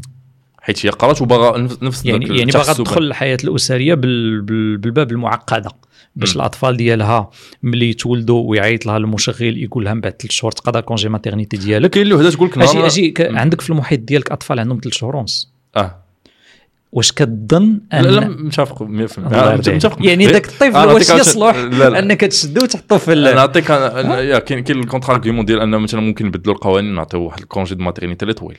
الحاجة الثانية ديال أنه كاين آه، شوف. آه، اسمع أنا نعطيك نعطيك الثانية النقطة الثانية أنه ممكن المرأة تقول أنا غنخدم واحد الوقيتة ولكن الاولاد حتى من بعد فاش غنبغي نولد ديك الساعة نخرج من الخدمة. مثلا طيب آه، هو شوف آه، ثانيا القضية ديال الضغط اللي قلنا مخزون المودة والرحمة والسكينة اللي كيكون عند المرأة. ملي كتمشي للعمل كينقص فحتى الحياة الزوجية ديالها ربما تبدأ ب... ب... م- بإطار ضعيف يعني مم. إطار فيه صراعات إطار فيه تشنجات إطار مالي الإطار المالي يقدر يخلق إشكاليات كذلك قضية ديال ديال نتشاركوا في طيب إحنا ال- الدين ديالنا كيلزم على الزوج النفقة. أنه يعطي المهر ويعطي النفقة ويعطي المتعة اذا كان شي طلاق إلى آخره لكن المرأة اللي كتعمل كيفاش تقول لي آه هي ما تنفقش وداك الشيء اللي تربح تخليه وأنا نخلص الماء كاين والضوء كاين علماء. يجيزوا أنك ما تنفقش على المرأة. آه، إلا ما إلا كانت خدامة. خدامة، آه. إلا كانت خدامة كاين هذه الأقوال سمعتهم. نعم كاين هذه الأقوال سمعتهم عند بعض الفقهاء. آه، حتى القدامى كيقول لك إذا كانت لها مهنة وتخرج من الصباح إلى الليل وكذا وكذا يعني كاين كاين هذه الأقوال. يعني شوف ملي كتغير الأصل وكتشوه الأصل فمن بعد انتظر أي نتيجة. OK. أنا نهضر معك واحد ال point كنت درت واحد المنشور في لينكدين. كتب شي تظنون الآراء النسوية الشاذة المنحرفة والباطلة تنتشر لصحتها أو لتناسقها المنطقي؟ درت واحد التصويرة ديال التمويل الخارجي. هذا نموذج اقت- اقتطفته من منصة متخصصة في الصفقات العمومية والخصوصية. صفقات شبه يومية وأموال تتساقط مثل أوراق الخريف على الجمعيات العلمانية والنسوية في المغرب. صدقوني تقريبا كل يوم ملايين الدراهم تتهاطل من شتى جهات وبقاع العالم. دونك آه، كتقول باللي كاين جمع تمام بالأدلة كاين جمعيات اللي كتاخذ تمويلات خارجية باش تنشر باش باش تغير المجتمع. مم. باش تغير المجتمع من تفكير آه تقليدي بالمعنى الإيجابي للكلمة إلى تفكير حداثي أو ما بعد الحداثة بالمعنى السلبي للكلمة. واخا. يعني آه. يعني مجتمع سائل آه فيه سردية حربية بين الرجل والمرأة. واخا. دابا أنا نعطيك واحد ال- السؤال ولا واحد challenge على هذا ال plan. كي يقول لك ربما داك التمويل ربما دوك الناس اللي كي كي promouvoir هادشي وشي تي- تينشروا هاد الأفكار هادوك مقتنعين بهم وداك التمويل فقط كيعاونهم الناس أخرين اللي تا هما عندهم نفس الأفكار اللي تي- تيامنوا بهم السؤال اللي يقدر عاوتاني يرجع لي يقول لك مثلا من يمول الشيخ محمد أه، بن عبد الرحمن المغراوي؟ من يمول جماعة العدل والإحسان. كاين مثلا كاين أدلة كتقول لي تيجيهم تمويلات من السعودية الله من أعلم. واش هذا خطأ؟ حتى هما نقدر نقول لك فاش كتلقى مثلا كتلقى مثلا العدل والإحسان كتلقى بنت في- عمرها 12 عام كتلبس النقاب. كاين شي حد اللي كيبان ليه كيما انت كيبان لك أن واحد المرأة بغات تخدم ولا بغات دير شي حاجة ولا بغات دير عندها واحد التفكير نسوي. هذاك هو التطرف. كاين ناس كتبان لهم أن مثلا بنت في عمرها 13 14 عام كتقبل أنها تزوج بواحد راجل في عمره 50 عام. لمجرد انها كتحضر واحد الندوات وحلقات ومخيمات نتاع العدل والإحسان حتى هذاك حتى هذاك تطرف. شنو تجيب لك واش هذا خطأ ولا ماشي خطأ؟ اننا ناخذ تمويلات خارجية من آه كاين واحد القضية كتوقع بزاف في الصحافة. كنلاحظها هو الحياد السلبي. الحياد راه ماشي مطلوب لذاته. ولذلك مثلا في هذا العدوان آه، اللي وقع ما يمكنلكش تقول أنا صحفي محايد لا خصك دير العمل ديالك بموضوعية ماشي بحياد مم. لأن الحياد هو الوقوف بين في المنتصف بين الحق والباطل مثلا هذا مم. ليس بحياد هذا اصطفاف في في في صف الباطل خصوصا إذا كان الباطل قوي. خصوصا إذا كان الباطل قوي شوف أنا الجواب ديالي بسيط آه، كيقول الله سبحانه وتعالى إن الشياطين لا يوحي بعضهم إلى بعض زخرف القول غرورا فبالتالي الذين يظنون أن الشيطان أخذ التقاعد هذو راه يعني غالطين راه مازال خدام وعنده. خبرة طويلة. فهو خدام. والأذرع ديالو ال- ال- الإنسية خدامة والأذرع ديالو المالية خدامة إلى غير ذلك. فبالتالي ما يمكنليش نقول أنا واحد اولا ما عنديش أدلة على هذا الشيء اللي كتقول. ثم إلا قلت لي أن واحد الشيخ ما عرفش واش يعني عنده عمل إيجابي. إذا كان واحد الشيخ عنده عمل إيجابي وعنده تمويل أنا نقول يا ربي تضاعف هذا التمويل. دابا الإيجابي هذا هو السؤال. الإيجابي هي واحد الحكم شخصي كما انت كيبان لك لا, الايجابي لا لا لا لا وهذه هي النسبية في المعايير. واخا داك الشيء دابا حنا كنهضروا على التعدد تنهضروا على المجتمع اللي فيه دابا انت كنت تيبان لك آه، سي طلال هو مثلا أن واحد دار واحد ال- الحلقة اللي كيدعي فيها إلى الله واللي تيدعي فيها أن مثلا ما عرفت بحال دابا ال- السي المغراوي كان تيقول باللي يجب أننا نجيز زواج بنت قبل سن البلوغ هذا ال- الآية نتاع ولا إلى ما آه، يقدر يبان لك هادشي إيجابي واحد- وكاين واحد الناس أخرين هادشي اللي تيبان لك أنت إيجابي كيبان لهم غلط. فهمتيني؟ لأن غلطين هما. ما فاهمينش ال plan في حقيقه الأمر آه الزواج قبل البلوغ بالنسبة لل, لل... هذه هذه من السرديات ديال آه. شبهات الكنيسة ولكن لا لا لا هادو غير حالات لا ما يمكن شوف ما يمكنش نذكروا شبهة بدون. جواب عليه جاوب أنا نعطيك الحق ملي كنقولوا زواج آه، البنت قبل البلوغ. هل معنيت هذا الدخول؟ ما ما عرفت صراحة لا.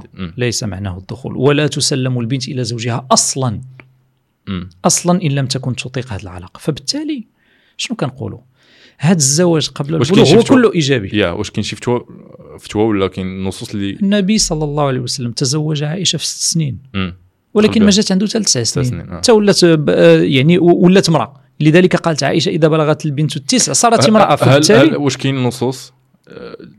آه، ك- ك- تشوف ولكن مازال مساله الفكرة آه، OK كمل سمح لي بغيت نعطيك أنا دابا آه. قلت هاد كما أنت قلت انه يجب الرد على كل شيء باش كتقول مثلا باللي حتى حتى وصلت لتسع سنين كاين نصوص أنا حتى وصلت لتسع سنين ولكن واش كاين نصوص يفيد أنها كانت بالغة فاش فاش دخل بها النبي في تسع سنين لا ماشي معيار المعيار ماشي هو البلوغ المعيار هو الطاقة للجماع فرق كبير كاين نساء كيديروا 15 16 عام مازال ما جاوهم الحيض ولكن عندهم طاقة كبيرة للج... يعني امراه امراه. donc كاين جزء إسلامي أن البنت تدخل آه، ولا وكاين النساء اللي ما كيحيضوش في حياتهم كلها في مم. عمرك سمعتي بهذه ما الظاهره سمعت. واللائي لم يحضن كاين النساء اللي ما كيحيضوش في حياتهم. فبالتالي هادو شنو غتمنعهم؟ من الزواج أنا ما عرفت صراحة هاد- هاد-؟ واش واش ممكن ولا ماشي ممكن. لا لا كاين كاينة هذه المسألة. لكن باش نسالي الفكرة. الزواج بالنسبة للبنت اللي مازال ما وصلت لسن الزواج. هذا كله إيجابي. علاش؟ لأنه كيتعطى لها واحد المهر وكيتعطاو لها حقوق وكتقدر تاخذ من هذوك الحقوق المالية والمعنوية والمكانتيه وربما في الإرث دون تكلفة. ثم إذا هي أعطت ال OK. أعطت الإقرار ديالها عند باقا ما البلوغ. وصلتش سن البلوغ غادي تكون عندها ال- الرشد الكافي باش تاخذ القرار الصائب. في هذا المجتمع ديالنا نقدر نقول لك سين عندها 25 بنت عندها 25 سنة ما عندهاش القرار الصائب. قبل كانت بنت عندها 9 سنين ارشد؟ أرشد من بنت عندها شنو الفرق 25 دابا؟ سنة اليوم الفرق؟ الفرق هو أن اليوم كاين تشتيت ذهني في التعليم ولكن مازال ما سيد الفكرة الأولى كمل الفكرة لا OK اسمع لك كنقطعك mais حيت كتقول OK سير كمل كمل آه. تسالي الفكرة ونرد على فبالتالي مم. ملي كان كان كاين شوف في الفقه كاين واحد المسألة في العقود سميتها أهلية الوجوب أهلية الأداء. أهلية الوجوب كتبدا من من الولادة. مثلا تولد واحد ال- الابن وانت عمو عجبك بزاف وعطيتيه دار. هذا العقد نافذ. وم- وما يمكنلكش تراجع عليه إلى إلى إلى إلى شهدوا عليه الناس وسجلتيه مع الناس وقلتي بالإيجاب فهذا أهلية الوجوب. فذاك الولد استافد. ولكن أهلية الأداء ذاك الولد ملي يدير أربع سنين واش عنده الحق يسني العقود؟ ولا خمس سنين ولا ست سنين. ما عندوش ما الحق عندوش ما عندوش أهلية الأداء. حتى يوصل للرشد. علاش؟ لأن أهلية الأداء ما فيهاش منفعة محضة. فيها منفعة ومضرة. فبالتالي ملي كتعطيه أنت أرض هذيك منفعة محضة. اذا كان فيها مضرة ما يدوزهاش القاضي. بالحق ملي كيشري أرض فيها منفعة الحصول على الأرض والأداء اللي هي مضرة. فبالتالي هذه ما كتعطى له غير في سن الرشد. المرأة ملي كتزوج قبل سن الدخول على الزوج. هذا عندها أهلية الو- الوجوب. يعني أي شيء كيتعطى لها من حقها. فكلها استفادة بدون أي تكلفة. ما عندها حتى شي تكلفة. فبالتالي كلها positif. فهاد النسويات اللي كيناضلوا ضد هذا الشيء كيناضلوا ضد واحد le chèque en blanc اللي هو كله استفادة للبنت. ثم البنت إذا وصلت سن الدخول على الزوج.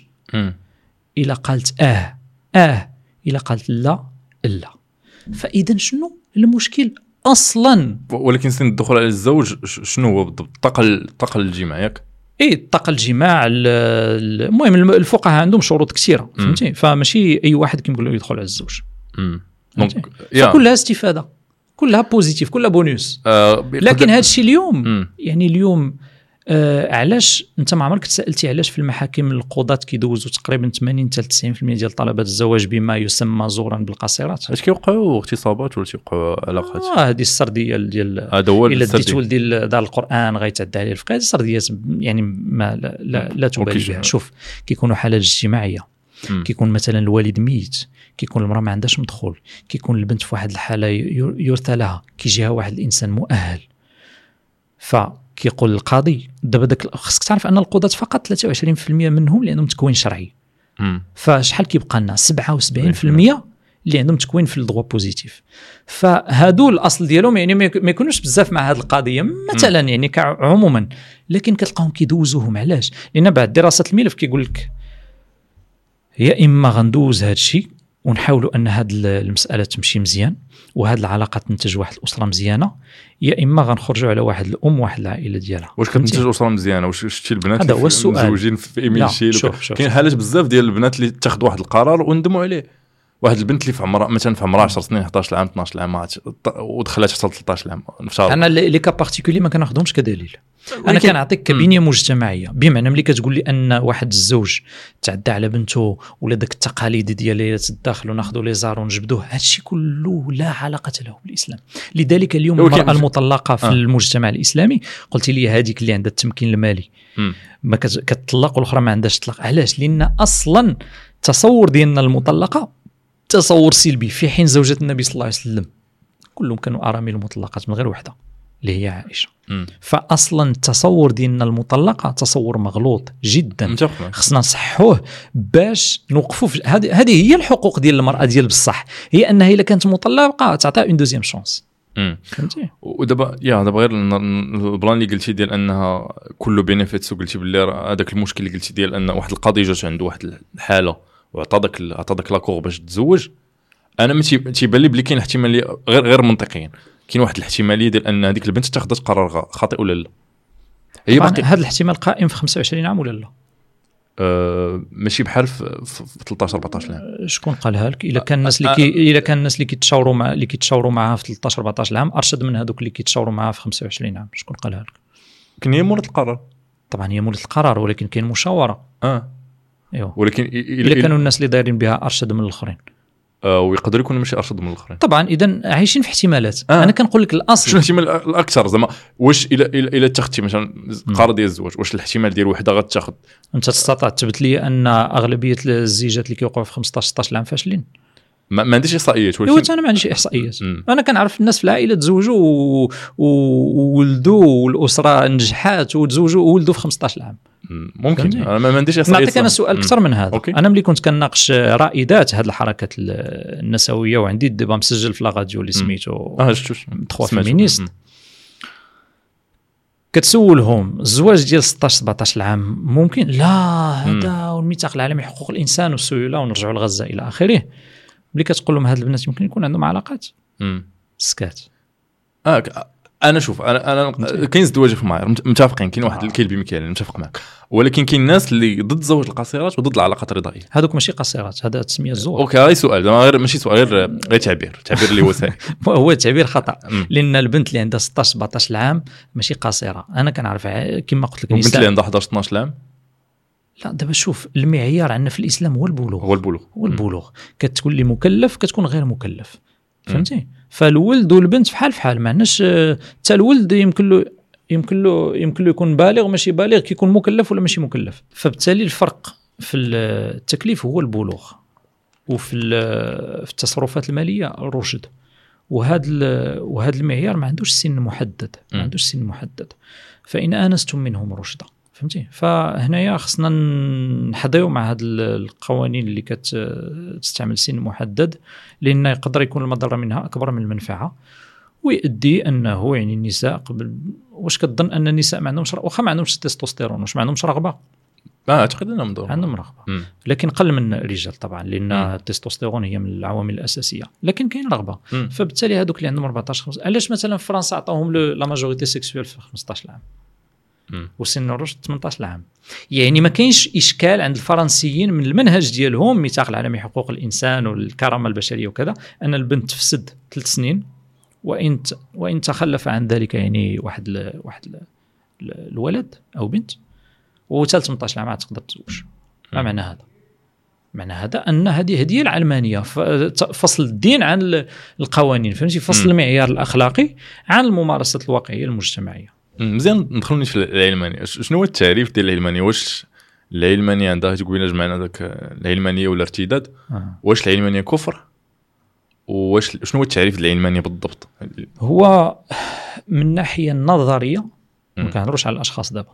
من الناحيه النظرية ومن الناحيه ال- آه، المفاهيمية العلمانية كفر لأن العلمانيه العلمانية كتقول لك أن الجانب الاجتماعي سواء السياسي والاقتصادي والأسري إلى غير ذلك لا يتدخل فيه الدين مم. في حين الله سبحانه وتعالى كيقول آه إن الحكم إلا لله أمر أن لا تعبدوا إلا إياه فالع- فال- فالعبودية دخلت في الحكم. وكذلك فلا وربك لا يؤمنون حتى يحكموك فيما شجر بينهم ثم لا يجدوا في أنفسهم حرجا مما قضيت ويسلموا تسليما. اذا الشجار شنو هو القضاء يعني القضاء كله خصو يكون مسلم. اذا انت كتقول لي لا تحكم بينهم في فيما شجر فبالتالي كتقول لي القضاء ما يبقاش مستند الاسلام. هذه هي العلمانية. فالعلمانية كتقول لك طيب أصلا الممارسات يخرجك- كيسميوها الممارسات الروحيه هذا يخرجك من الإسلام. شنو هو؟ انك تقول ان في الشجار ما خصناش نستندوا للقران والسنة. آه، من ناحيه من شوف من ناحية ال- آه، ما كنهضرش على التحاكم شوف التحاكم لله ولرسوله واجب والتحاكم إلى إلى غير الله ورسوله هذا هذا يعني مصيبة. واش يعني- مصيبة ولا كفر؟ لا شوف ما آه، إذا كنت. تظن لا طبعا إذا كنت تظن أن غير حكم الله أفضل من حكم الله مم. هذا كفر مم. إذا كنت تظن أن غير حكم الله أفضل من حكم الله هذا كفر إذا كنت آه، اش- اشتبه عليك الأمر ولا ما عارفش ولا ما بين لك حتى واحد ولا ما عمرك تعلمتيها هذا كان كان كنديروها في خانة يعني الشبهة. ومن موانع التكفير ال- الشبهات. آه، من موانع التكفير الشبهة فبالتالي ال ال يعني ماشي دائما ولكن في احيان كثيرة.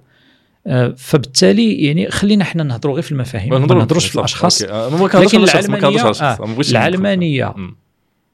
لا لا تتوافق مع الاسلام اللي بغى الشرح ديال هذه المسألة راه عندي واحد ليبيزود واحد اللقاء مع السي المهدي سميتو الإسلام والعلمانية فيه ساعة. بودكاست إرشاد لا؟ آه لا تفكيك. تفكيك تفكيك. فهذا كيبين لماذا بالحجج والأدلة العلمانية لا تتوافق مع الإسلام. لكن عموما أنا أعطيتك أهم.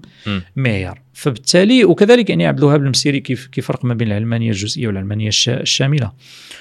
آه ثم ثم يعني آه كنظن عبد الوهاب المسيري وكيقول عن العلمانية أنها هي التحييد يعني تحييد الجوانب الروحية تماما من الحياة المجتمعية. فكندوزو من المجتمع التراحمي إلى المجتمع التعاقدي كيولي العلاقات المجتمعية باردة كلها مبنيه على عقود.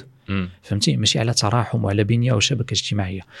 فالعلمانية عموما جات في سياق لا علاقة لنا به إحنا المسلمين. مم. سياق إضطهاد الكنيسة وجرائم الكنيسة واستعمال الكنيسة للدين زورا والملوك للدين زورا. فهذا الشيء وقع في أوروبا. ملي الناس في أوروبا طلع لهم يعني هذا الشيء بلغ السيل الزوبة كما يقال.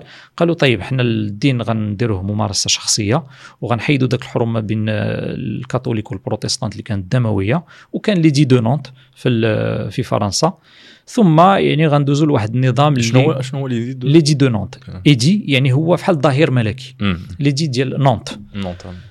آه، فقالوا أننا غناخذوا النظام العلماني وفرنسا في قانون 1905 وتركيا كذلك خدت هذا النظام مع شدة أقل. آه، ولكن ملي كان أتاتورك كان شديد جدا في في المسألة لكن الدول الأخرى ليست علمانية فالملكه بريطانيا هي رئيسة الكنيسة أو الآن ملك بريطانيا هو رئيس الكنيسة. دستورية آه، رئيس الحكومة له صلاحيات أكثر من الملكة اي ولكن هي رئيسة الكنيسة. مم. فرأس الدولة السياسية ورأس الدولة الدينية هو نفس ماشي الشخص. رأس هي ماشي رأس رأس الدولة الملكة لا هي رأس الدولة ولكن الصلاحيات تفوضها لرئيس الوزراء. فهو اللي عنده كثير الصلاحيات. ماشي هو الملك ماشي هو اللي يبقى يخدم. فهمتي. ولكن واش هي تقدر تعزل رئيس الحكومة؟ ما تقدرش تعزله. هي اللي كتعينه أصلا. لا ولكن ينتخب. لا طبعا ينتخب ولكن خصو الإقرار ديال الملك. ما آه، كلش يدوز بلا الاقرار ديال الملك الملك قرار شكلي زعما. إيوا دابا أنت كتقول شكلي ولكن يقدر يكون ماشي ماشي شكلي شي نهار فهمتي. ولذلك يعني ال ال هذا نموذج استثنائي في العالم النموذج العلماني ثم هناك دول كثيرة أخذت العلمانية عن الاحتلال الفرنسي مثل مالي تشاد جمهورية أفريقيا الوسطى السنغال و... وما حلت لهمش المشاكل ديال لا ما. تنقولش كتحل المشاكل. كنهضروا نهضروا شوية على. البلان ديال آه، نرجعوا للقبيله ديال الإنجيل. واش دابا أنت نفترضوا السي. طلال آه، ناخذوها من الإسلام. نفترضوا تولدتي تولدتي في واحد الدولة آه، تاريخيا مسلمة ياك. آه، وواحد ماشي أنت ولكن واحد سيد تولد في واحد ناخذوها من جهة ناخذوها من واحد الحكم إسلامي في دولة مسيحية ولا دولة في اي ديانه مثلا في دولة مسيحية تاريخيا مسيحية. أنت عندك الجنسية ديال ديك الدولة. وبحكم التقاليد دخلتي في ذاك الدين ديالهم. كنتي مسيحي. وصلتي لواحد لاج نتاع 30 عام عاد بغيتي تعتنق الاسلام هل يجوز ولا واش أنت كيبان لك عادل أن الدولة غادي تقتلك حيت ارتديتي على المسيحية؟ وهذا الشيء اللي كاين في الإسلام من بدل دينه فاقتلوه هذه شبهة واحدة أخرى. سير عطيني لا آه هذه شبهة واهية لأن الإنس... الإسلام لا يعاقب ردة يعاقب إعلان الرده وهذا فرق كبير جوهري. لماذا؟ لأن الذي آه يرتد عن الإسلام راه كانوا كانوا في فوق النبي صلى الله عليه وسلم واصلا كانوا منافقين يعيشون يظهرون الإسلام ويبطنون الكفر. شكون اللي شكون اللي تعرض لهم؟ حتى واحد ما تعرض لهم. فبالتالي لا إشكال في أنك تعتقد أي شيء بغيتي. لا إشكال. ولكن كما أنه لا إشكال في أنك دير آه، الممارسات اللي كتخصك في البيت ديالك. طبعا إشكال مع الله سبحانه وتعالى آه إشكال كبير. آه. لكن من الناحيه المجتمعية لأن المجتمع ضروري أن تحكمه منظومة. إذا ما إذا لم يحكمه الحق حكمه الباطل. كما في السانديك أنت ملي كتدخل في العمارة كتدخل على قانون. فالسنديك الا خداو القرار 99 بارتما وانت خديتي قرار ضده راه غيطبق عليك القرار واخا انت ما عجبكش الحال. علاش؟ لأن الحياة الاجتماعية لا تستقيم إلا بذاك القرار. فكذلك الإسلام. إذا كان واحد البنية مجتمعية اللي انت ما بقيتيش متفق معها عندك خيارات كثيرة. تقدر تبدل هذاك المكان تقدر تعتقد حاجة أخرى لكن أنك تحدث الفوضى والإخلاء بالنظام العام. خصك تعرف أن حتى في القانون المغربي الإخلاء بالنظام العام الاخلال بالنظام العام يعني جريمة جريمة جريمة. فالاخلال بالنظام العام كاين زعزعات عقيدة مسلم كاين. إي نعم طبعا. فبالتالي إذا كان المجتمع هو عنده معايير نصرانية لأن الآن المسألة مطروحة في أمريكا مطروحة بشدة. المسلمين ما عارفين شنو يديروا. قبل في الولايات المتحدة الأمريكية كان المسلمون دائما يصطفون مع اليسار كيصوتوا اليسار. لكن لقاو راسهم الان في مأزق. علاش؟ لأن من جهة اليسار يدعم الشذوذ والليبرالية وال وال والإجهاض وال يعني يدعم مجموعة من الأشياء التي تدمر المجتمع. ولكن كيعطيك الحرية العقدية. اليمين محافظ يحافظ على الأسرة ضد الإجهاض ضد التفكك الأسري يحافظ على مجموعة القيم الدينية لكنه لا يحب المسلم كثيرا وربما يهاجمه. فالآن المسلمون في أمريكا حقيقه الأمر ماشي واضح ماشي واضح بهذه السهولة اللي كتقول. بمعنى ما عارفينش واش يصطفوا مع المنظومة العلمانية الليبرالية ولا يصطفوا مع المنظومة المحافظة النصرانية. وهناك مسلمون كثر كيقول لك شوف المنظومة النصرانية المحافظة أفضل لنا. وكاين أصوات كتعلي الآن في ميريكان لكن أنا في حقيقة الأمر في الخيار بين la peste والكوليرا أنا لا أخسر أي واحد في حقيقة الأمر. يعني ولكن بلاتي آه آه درتي على أنك يعني دابا مثلا إلا كنتي في دولة مسيحية. آه وأنت اعتنقتي الإسلام. أنت مع مثلا أنه إلى شي حد دار شي ندوه يدعو الناس إلى الإسلام أن الدولة تعتقله. كيفاش؟ أن الدولة تعتقله. مثلا إلا كنتي في دولة مسيحية وأنت تحمل الجنسية ديال ديك الدولة. وبغيتي اعتنقتي الاسلام ولكن ما بقيتيش كتصلي بينك وبين الله. انت وليتي كدعي الناس وكدير ندوات إذا كانت هذيك الدولة كتعطيني الحق نديرو نديرو ما كانتش تعطيني الحق ما نديروش. واش انت مع أنها تعطيك الحق ولا ما تعطيكش الحق؟ شنو هي الدولة النصرانية؟ آه. هي س... عندها السيادة في الحقوق ديالها. عندها السيادة في المجتمع ديالها فهمتي؟ إلا بغات تكون إلا بغات تكون على باطل 100% تكون على باطل 100% نعطيك واحد المثال واحد آخر. إلا ديك الدولة آه، انت ما كتصليش الصلاه المسيحيه حيت وليتي مسلم. واش انت مع أنك تقتل حيت ما كتصليش. فاش؟ آه، في ديك الدولة. الدولة النصرانيه آه تقتل ما كتصليش الصلاه النصرانية. حيت في الإسلام كاين قتل تارك الصلاه كاين قتل؟ قتل تارك الصلاه ايوا باش تعرفوا أنت ترك الصلاه آه أنه ما عرفت المهم. كاين كاين المذاهب. نشرها آه؟ دار البلبلة. آه ماشي ضروري. يقدر يكون ما حضرش في المسجد. المهم أنا هذه المسألة هذه من الناحيه الفقهية ما عنديش عليها ثلاثة المذاهب يتفقوا المذهب المالكي المذهب أه. الشافعي أه. والمذهب الحنبلي. قتل المذهب الحنبلي والشافعي. يقتل حيتاش مرتد والمذهب المالكي يقتل حيتاش آه، مذنب ولا اثم والمذهب المذهب الحنبلي يحبس حتى الموت أو التوبة. خصك هذه المسألة تزيد تبحث فيها لأن أنا اللي كنعرف على هذه المذاهب كلها اللي ذكرتي أه. أن صلاه الجماعة أصلا سنة. آه تقدر تكون سنة ولكن اذا إذا كانت سنة كيفاش تقول لي يعني ترك المسجد؟ يعني إلى جهر إلى جهر بها. آه اذا هنا دخل في إخلال بالنظام العام. فهمتي؟ علاش حنا دابا كيقول لك المفطر علنا كنعاقبوه. وهذا تارك الصلاة ما غنهضروش معاه. ما يمكنش. خصك تكون عندك واحد الوحدة في المعايير ولكن فلذلك إحنا ما كنقولوش أن الدولة يجب أن تتعرض لخصوصيات الناس. م. الدولة دورها الحفاظ على النسق العام للمجتمع. خصوصية الناس راه بينهم بين راسهم بينهم بين اللي خلقهم فهمتي؟ مم. فهو اذا كان اعتنق واحد الاعتقاد آخر طيب حنا ندعوها بالتي هي أحسن ولكن أنه يبدأ ينشر. ويدير الإعلان. هذا مشكل لأن انت هذا منظوم ليبرالي منظور ليبرالي. وفي حقيقة الأمر ملي كدير المنظور الليبرالي تنتصر للشيطان علاش؟ لأن كتعطي أي واحد يقول أي حاجة. وأنت كتعرف أن الشهوة أقوى من العقل. الشهوة. أقوى من العقل في الباعث الإنساني. فبالتالي ملي كتعرف انك ملي كتقول أنا غندير الحياد التامة بين جميع الأقوال وكتعرف أن الأقوال الشهوانية ستنتصر على الأقوال العقلانية أنت ضمنيا تصطف إلى جانب الأقوال الشهوانية وحنا نشاهده اليوم. يعني الذي يسيطر الآن اليوم على المجتمعات الغربية هي الشهوة والمادة واللذة. فهمتي؟ هذا أصلا المعيار عند عند الفلاسفة الغرب النفعيين هو اللذة. le plaisir, sa reproductibilité, sa mesurabilité, son coût إلى آخره. فبالتالي أصلا أنت ملي كدير هذا الحياد العلماني اللي هو ليبرالي لأن ال- الليبرالية المنظومة السياسية التي تناسب الليبرالية هي العلمانية. يعني كيتناسبوا. والمنظومة الاقتصادية اللي كتطلب العلمانية هي راسماليه علاش؟ لأن كتقول لك شوف أي أي سوق وجد ما خصكش أنت تدخل لي فيه المعايير الأخلاقية.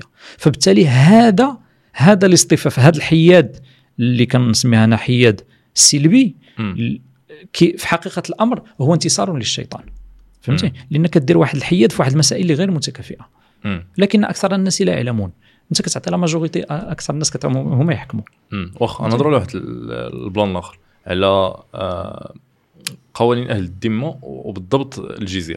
في تعبير في القرآن حتى يعطوا الجزية عن يد وهم صغيرون. نعم.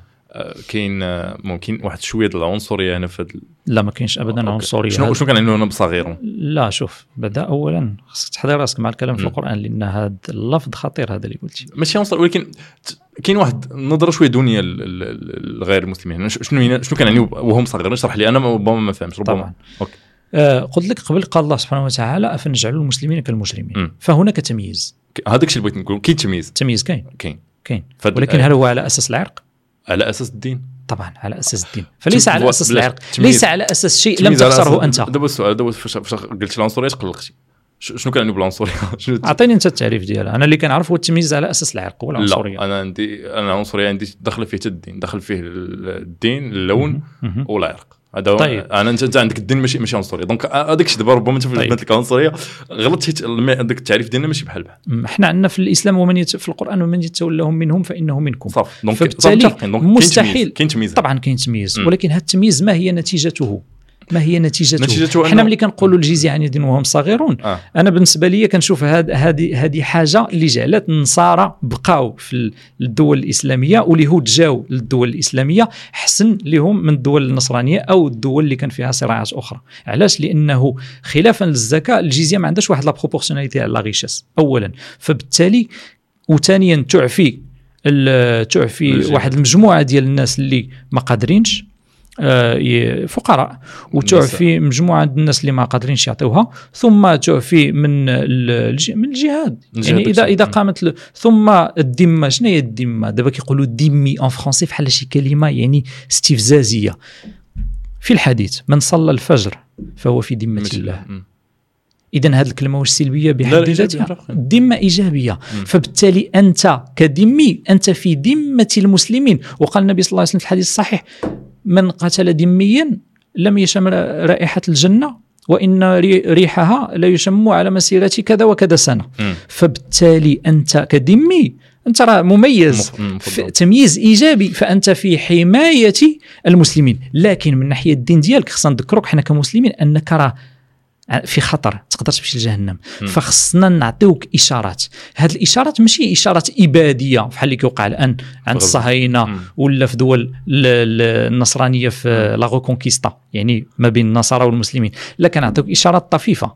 إشارات ديال عن يد وهم صاغرون يعني خصك تعرف أنك راه تقدر ترتقي لواحد المستوى اللي هو أفضل تقدر يكون هذاك الشيء فاش قلت أنا ديك صاغرون هي اللي آه. فاش قلت صاغرون هي هي واحد الذل. واحد الذل في إعطاء الجزية بمعنى كتعرف راسك أنك ماشي في أحسن. مستوى المواطنة donc هذاك الشيء باش باش نوضح. ال plan فاش قلت لك أنه كاين واحد المهم انت سميتها تمييز نسميها عنصرية سميها اللي بغيتي كاين واحد تمييز، التمييز اللي فيه في تمييز سلبي طبعا هذه إشارة إيجابية علاش؟ لأن أنت إشارة مثلا سلبية بالنسبة لي لا إشارة إيجابية له. على المدى الطويل سلبية على المدى القصير. بحال أنت ملي كضرب الوليد ديالك. واش سلبية ولا إيجابية؟ آه، ما- على المدى على المدى الطويل. الطويل تقدر تقول إيجابية. تقدر تكون إيجابية تقدر تكون سلبية لا الطويل. شوف آه، حنا الضرب أصلا ماشي ماشي معه ولكن كيقدر يكون استثناءات. آه آه. الضرب ديال الولد فحال الحاكم اللي كيسجن. ولا كيضرب فحال فحال. فبالتالي الحاكم نقولوا الحاكم سجن شي واحد. اللي هو دار جريمة. واش على المدى القصير الفردي سلبية ولا إيجابية؟ لا، سلبية. سلبية. لكن على المدى المجتمعي والمدى الطويل تقدر تكون إيجابية. فبالتالي نفس الشيء. على المدى القصير انت كذمي كتشوف طيب هادو ميزوني وعطوني الحق أنني نعيش ونتاجر وما, وما نديرش ال- ال- الخدمة العسكرية. ولكن ملي كنجي نعطي الجزية خصني ديما يكون واحد الصغار. ولكن على المدى الطويل حنا كنشوفوا أن هاد الناس كنعاونوهم باش يعاودوا التفكير في الانتماء الديني ديالهم لأن بغينا لهم الجنة. فهمتي كيفاش. فخصنا غير نفككوا le concept ونخرجوا على السردية الإعلامية وكل شيء كيولي كيتقاد كل شيء مم. كيتقاد donc انت مثلا إلا كنتي في دولة نصرانية ما عندكش مشكلة إنك تخلص تقدر تكون حيت بحال الإمام مالك تيقول باللي الجزيه تقدر يقدر ال rate ديالها ولا ذاك المعيار ديالها كيحددوا أمير المؤمنين. ويقدر يكون أكثر من الزكاة. شوف هذه مسألة أصلا فيها كلام. فيها نقاش لا فيها نقاش ماشي مس- أصلا مسألة فيها كلام. لكن آه، هناك روايات عن عمر بن الخطاب أنه اشتكى لديه بعض أهل الذمة ورفع عنهم الجزية. علاش؟ لأن كانوا آه، في واحد الوضعية صعبة. مم. فبالتالي الجزية راه هي فقط ليكيفالون ديال الزكاة. فاذا كانت قد الزكاة ولا أكثر منها شوية ولا قل منها شوية فما كاينش إشكال لأنها أصلا هو واجب مالي. هو واجب مالي. لكن أنت عندك المشكل مع قضية الصغار ماشي مع قضية أنا المال. أنا عطيت غير ملاحظة و- آه. ملاحظة في, في, الآخر ولكن المهم تقدر تكون ماشي في محلها كما قلتي عشان كلام الله. له قدسية. ولكن أنا هضرت غير هضرت على زعما آه، شوف عاوتاني نفس الحاجة كندير محامي الشيطان في هذا ما كاينش آه، إشكال. لا هو أنا أنا شتي نقول لك واحد القضية. آه. ما عنديش إشكال بالعكس. آه، الانسان كي. كياخذ رأي المخالف. آه أنا غير تنحاول غير نعطي الراي المخالف ونعطيه نعطيه زعما حيت ما كيكون كان معنا شي علماني ولا شي حد. علماني عاوتاني كاين شي حد اللي زعما مع مع علاش عندك مشكل مع التيكيت ما حيت آه، عندي مشكل مع التيكيتات حيت يقدر يكون آه، يقدر يكون واحد آه، الشخص ما, ما ماشي مع الفكر 100% يعني يقدر يكون عنده موقف من مسألة معينة. ولكن كعنوان عام. يقدر واش دابا هذاك الشيء قبيله فاش هضرنا على زواج القصيرات. يقدر يكون واحد ضد أنا مثلا ضد زواج القصيرات من البداية. واش هذا الشيء كيخليني شنو هو تعريف القصير؟ أنا أنا بنت تكون صغيرة تقدر يكون ماشي 18 عام ولكن أنا بنت تكون صغيرة. إيه. وأنها ما تبغيش يعطيوها الناس كادوات ماشي كادوات ما هو بغيتش كادوات هذه زواج القصيرات هو الكادوات اي نو بعرف حيت قبيلة قلتي أنها غير تبلغ توصل المهم خصها هي تعطي ال OK آه، في البلوغ ماشي والوالي ديالها ما كاينش هذا الإنسان اللي أصلا حريص على المسؤولية ديالها. هذا الأب ديالها واش عدوها ديالها. يقدر يكون عنده أجي انت أنت. واش عندك وليدات؟ ما عنديش وليد. طيب ملي. غيكون عندك وليدات غتعرف أن ذاك الوليدات فالده الكبد ديالك راه. impossible تديرهم في شي وضع راه الوالدين كيضحيو بحياتهم باش الأولاد ديالهم كيعيشوا. راه كاين صور توثق هذا. فبالتالي يعني آه، أصلا هذا ال- ال- الإنسان اللي كيقول هذه الشبهة هذه راه ربما ما عندوش وليدات ولا ما عارفش كيفاش كتكون نقدر نبدل نقدر ولا ربما. ولا ربما منظور غربي اللي كيشوف وليدات آه، منافس في لا الرزق لا لا ماشي؟ ضروري لا ماشي ضروري. يقدر يكون يقدر يكون كما قلتي نولد غادي نقدر نبدل الرأي. ديالي إن شاء الله. واخا أنا كنحاول نعطي نعطي مصداقيه ولا نعطي الرأي الآخر كامل زعما باش فهمتك فهمتك. هذا هو هذا هو الهدف ديالي. واخا هضرنا على قتل المرتد قتل آه، تارك الصلاة نهضروا قبيله هضرتي على سبيل النساء الشبهات سبيل النساء.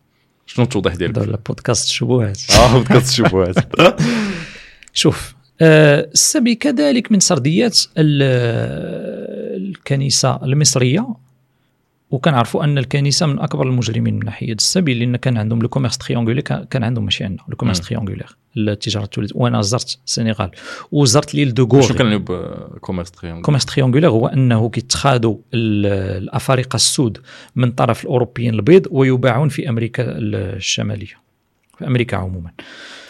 ف بواحد الاستغلال واحد الاضطهاد. أنا هذا الشيء بغيت كنبغي ننوع عن المصادر ديالي. مشيت للسنغال ومشيت ل l'île de Gorée. هي جزيره قدام داكار. يعني مم. أقرب نقطة للاطلنطيك يعني لأمريكا. منها كانوا كينطلقوا البواخر اللي كيديو العبيد في ال commerce triangulaire الله الذي لا إله إلا هو. ما رأيته م- فقط من البناية والحجر يدمي القلب. كيوريك قاعات القاعه ربما فيها نص متر على متر ديال العمق ودايرة بحال هكا. كيقول لك هنا كانوا كيدخلوا 8 د الناس. راه مستحيل تخيل الحجم والسلاسل. ف يعني أصلا التصور اللي عندنا ديال السبي وديال آه العبودية هو تصور هوليودي محض. ما شفنا حتى شي حاجة في السبي وفي العبودية من غير الأفلام د هوليود.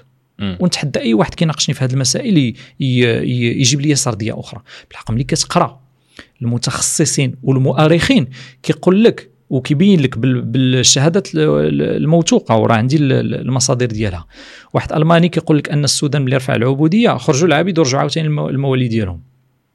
أنا أصلا اللفظ ديال العبد في الإسلام مكروه ما خصكش تقولوا يا عبدي يا أمتي كتقول مولاي والمولى هو مولاي يعني الاسم لفظ مشترك مم. للمالك وللمملوك مولاي ومولى فبالتالي أنا أرفض ترجمة النظام الموالي بال esclavage. بالنسبة لي c'est un anachronisme مطلق بمعنى الترجمة مغلوطة علاش لأن السرديه اللي عندنا والمخيلة ديالنا نعطيك غير مثال دابا الناس اللي شافوا ذاك الفيلم ديال آه، عمر بن الخطاب. واش كيستطيع الخيال ديالهم يتخيل شي صورة ديال عمر بن الخطاب من غير هذيك المسلسل. لا. لا. لأن الصورة ملأت فراغا. بحال فيلم الرسالة نفس الحاجة الله يرضي عليك. فبلال عندنا هو هذا هو هذاك. فبالتالي ملي كيكون عندك فراغ في قضية العبودية أو السبي وكيجي فيلم هوليودي كيعطيك مثال. مثلا جونغو ولا أي فيلم كيعطيك مثال. ديال الضرب والقتل والسلاسل والسوط والدماء والتبهديل ويعني المصائب كلها اللي كانت فعلا. أنا هذا الشيء شاهدته في l'île de في السنغال يعني كتشوف الوضعية مزرية.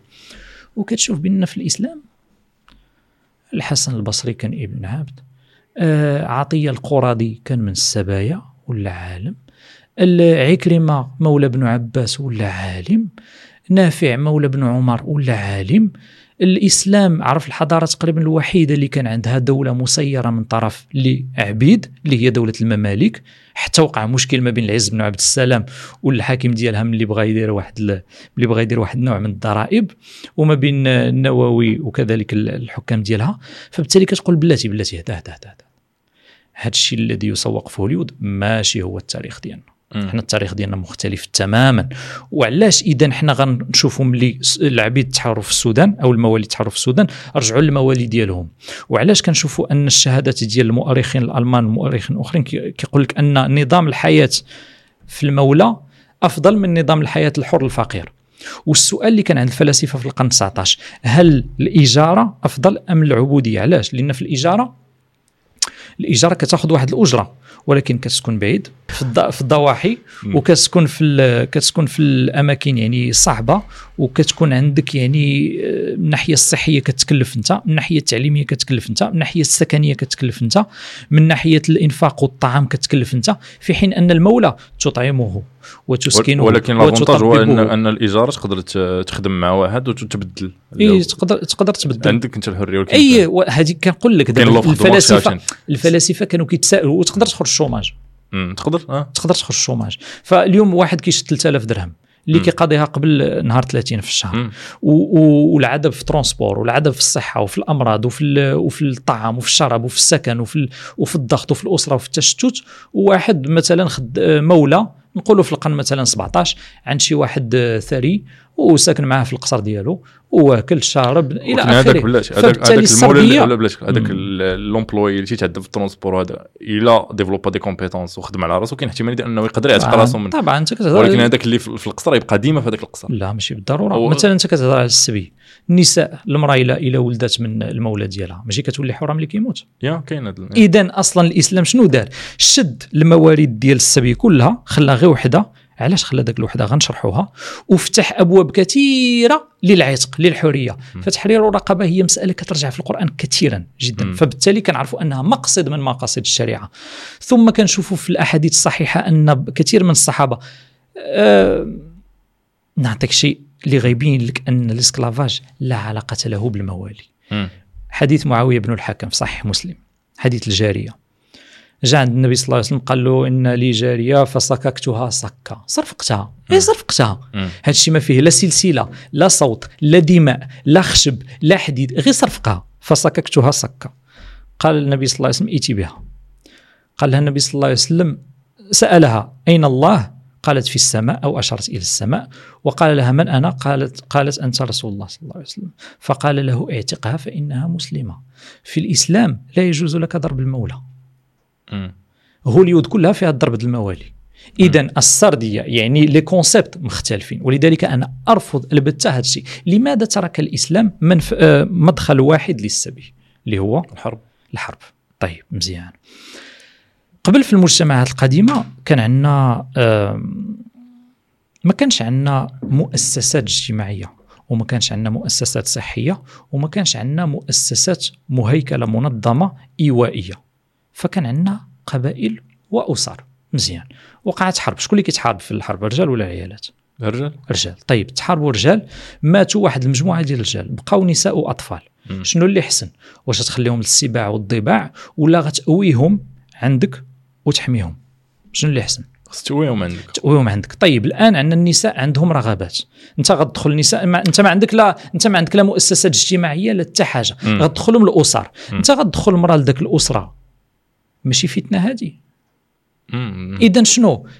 قال الإمام الشافعي من اغتصب أمة أقيم عليه الحد. ماشي اغتصب فيولي اغتصب يعني أخذها بدون إذن إذن الحاكم. شنو هو إذن الحاكم؟ هو الزواج. مم. أنا كنعتبر أن السبي؟ هو نوع من الزواج بمصطلح آخر. ولكن. راه فيه جانب من واش هي عندها القابلية إنها ترفض؟ واش تقدر ترفض ولا ما ترفضش؟ ديال اش ديال داك الزواج. آه آه. خصني آه، نراجع هذه المسألة خصني نراجع. خصني نراجع هذه المسألة ولكن على أي حال كيبقى الخيار بين آه،. بين بين مسألتين آه. يعني خيار أنك تبقى الموت. لأن هذاك اللي واجهك. راه الأصل أنه واجهك وبغى يقتلك يعني الخيار ديالو أنه يتقتل أنت عطيتيه وض- وضعية أفضل لأن السبي ماشي عاوتاني شيء ملائكي راه فيه جزء من العقاب. يعني بحال كيتعطى له واحد الوضعية أقل ولكن السبي راه ماشي فرض فإما منا بعد وإما إما من وإما فداء. فبالتالي السبي ليس واجبا كما التعدد. فالسبي مرتبط بإطار إذا قام الإطار يقوم وإذا استطعنا أن نجد خيرا منه نجد الخير. ولذلك كان النبي صلى الله عليه وسلم إذا خير بين أمرين اختار أيسرهما ما كان حلالا. فهمتي؟ فبالتالي ما كاين حتى شي حاجة. كتقول لك أن في حين أن ملي كتشوف الآخرين شنو كيديروا بالنساء خلينا من الآخرين آه،. نرجعوا للآخرين من بعد. ولكن غير إلا لقيتي إلا لقيتي شي شي مصدر آه. اللي تيقول باللي تقدر ترفض ذاك الزواج ولا آه، المهم الزواج على حسب حيت أنا ما كنهضروش على الزواج. كنهضروا على باب ملك ملك اليمين. إلا لقيتي شي دليل أنها ترفض صيفطوا لي أنا باغي نهضر عليه في بودكاست باستفاضة. لا شوف أنا ما لا لا نقدر ن- نقدر نبحث. آه، هذه إيه. المسألة شحال هذه باش باش آه. بحثت فيها؟ ما مسائل يعني واضحة وبسيطة. أنا أنا المشكل اللي هجرني ديرونجاتني وإني لا لا أنت لأن منظور فرداني ليبرالي فخصك يكون عندك الاختيار في أي شيء. إحنا ما كنهضروش أنا ما قلتلكش لا، أنا عندي أنا ما كنهضرش من منظور ليبرالي. أوكي. لا أنا ما كنهضرش من منظور ليبرالي فرداني اللي خص الإنسان يكون عنده الاختيار في أي شيء. أصلا أنت في المجتمع الغربي واش تقدر تقول لي أنك عندك الاختيار باش تحترم القانون ولا أنا لا؟ ما قلتلكش أنا من لا جيت في الغرب وما قلتلكش الغرب آه، طيب اذا اي اذا أي مجتمع فيه اضطهاد قانوني؟ آه. طيب إذا كان هذا المجتمع فيه هذا الاضطهاد قانوني المجتمع الآخر دابا انت تنهض- وقعتي حنا- فيه في اضطهاد قانوني لأن كنت في حرب. حنا تنهضروا في الإسلام زعما أنه. شي حاجة من السماء شي حاجة طبعا من الله، السماء من طبعا. من شي السماء حاجة من عند الله تنهضروا عليها زعما أنها خصها تكون مثاليه ياك. donc أنا كنهضروا إلى الحاجة اللي dérangeatni في هذه اللي ما, فهمتي؟ بحال بحال دابا فاش كتسولي كنسول أنا حتى حاجة كنسول تقول dérangeatni حاجة اللي ما كنسول. فهمتش خص تقول حاجة اللي ما فهمتش. آه، ربما أوكي. حاجة آه، نمشيو بهذا التعبير. آه، حاجة ما فهمتهاش هي أنه واش كاين احتمال ديال أنه ديك المراه ترفض. إلا ما رفضتش كنهضروا على tiss. انها ما رفضتش لا لا لا لا ابدا ابدا هذا التعريف ديال إلا رفضت دابا إلا لا. كانت رف- رفضت أنها أنها تدخل أنها تمارس الجنس مع ذاك أنا ما, ما عنديش قلت لك هذه المسألة ما. عنديش ش- أنا لست حديث عهد بها آه مش حال هذه باش بحثتها. فهمتي كان. عندي نقاشات فيها وبين الناس فيها أنها مسألة يعني شبهة لا لا لا طائل منها.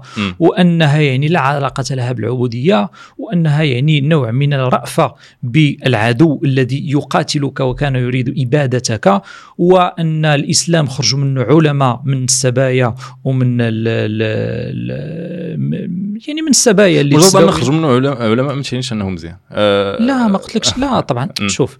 المزيان والما مزيان شنو هو المعيار ديالو المعيار الحداثي ما بعد الحدث لا, لا, لا شنو هو شنو هو المعيار ديال المزيان عندك آه أنا المعيار هو ان أنا كيفاش كنشوفها زعما؟ كيفاش حاجة اللي كتبان لي خليك. انت. اللي صاحب الشبهة ديال السبي شنو هو المعيار ديال المزيان وما مزيانش عندك؟ المعيار المعيار هو ان أن ديك شي حاجة ما تخصبطش عليه لأن إلا كانت هي في داك شي حاجة اللي كتبان لها ولا شي حاجة اللي كتبان ليه في ذاك في ذاك الموقف غيقبلها على رأسه ولا ما يقبلهاش على رأسه؟ تبان له منصفة ولا ماشي منصفة؟ اي هذا ال impératif catégorique ديال كانط مم. وإلا قبلت الأغلبية أن المعيار العكس ديال ذلك اش غنديروا أه، بحال البلان اللي قلتي ديال النصراني في دولة النصرا- النصرانيه غتقبل إيه. الأغلبية. اذا المعايير متغيرة.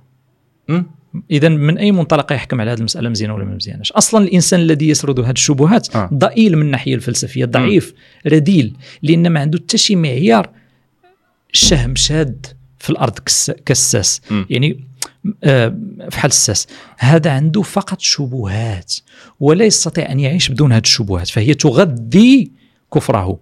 أما في حقيقة الأمر هذا الإنسان هذا إلا جيتي تناقشوا في المعيار ديالو اللي نقول له أنا نسلم لك جدلا أن هذا الأمر ما مزيانش. أعطيني المعيار ديالك اللي انطلاقا منه غنبني المجتمع اللي مزيان ما عندوش معيار. يقول لك ميثاق على لا يقدر يكون يقدر يكون ماشي متأقلم يقدر يكون مسلم وباغي كل شيء ولكن ضد السبي. يقول لك مثلا في السبي إلا كنا غنديروه. لا ما يمكنش تكون مسلم وضد ضد حكم الله في شي حاجة. لأن السبي اولا ماشي واجب ماشي مسألة بزز منك ديرها مسألة وقعات فبالتالي هي حلال في واحد الإطار.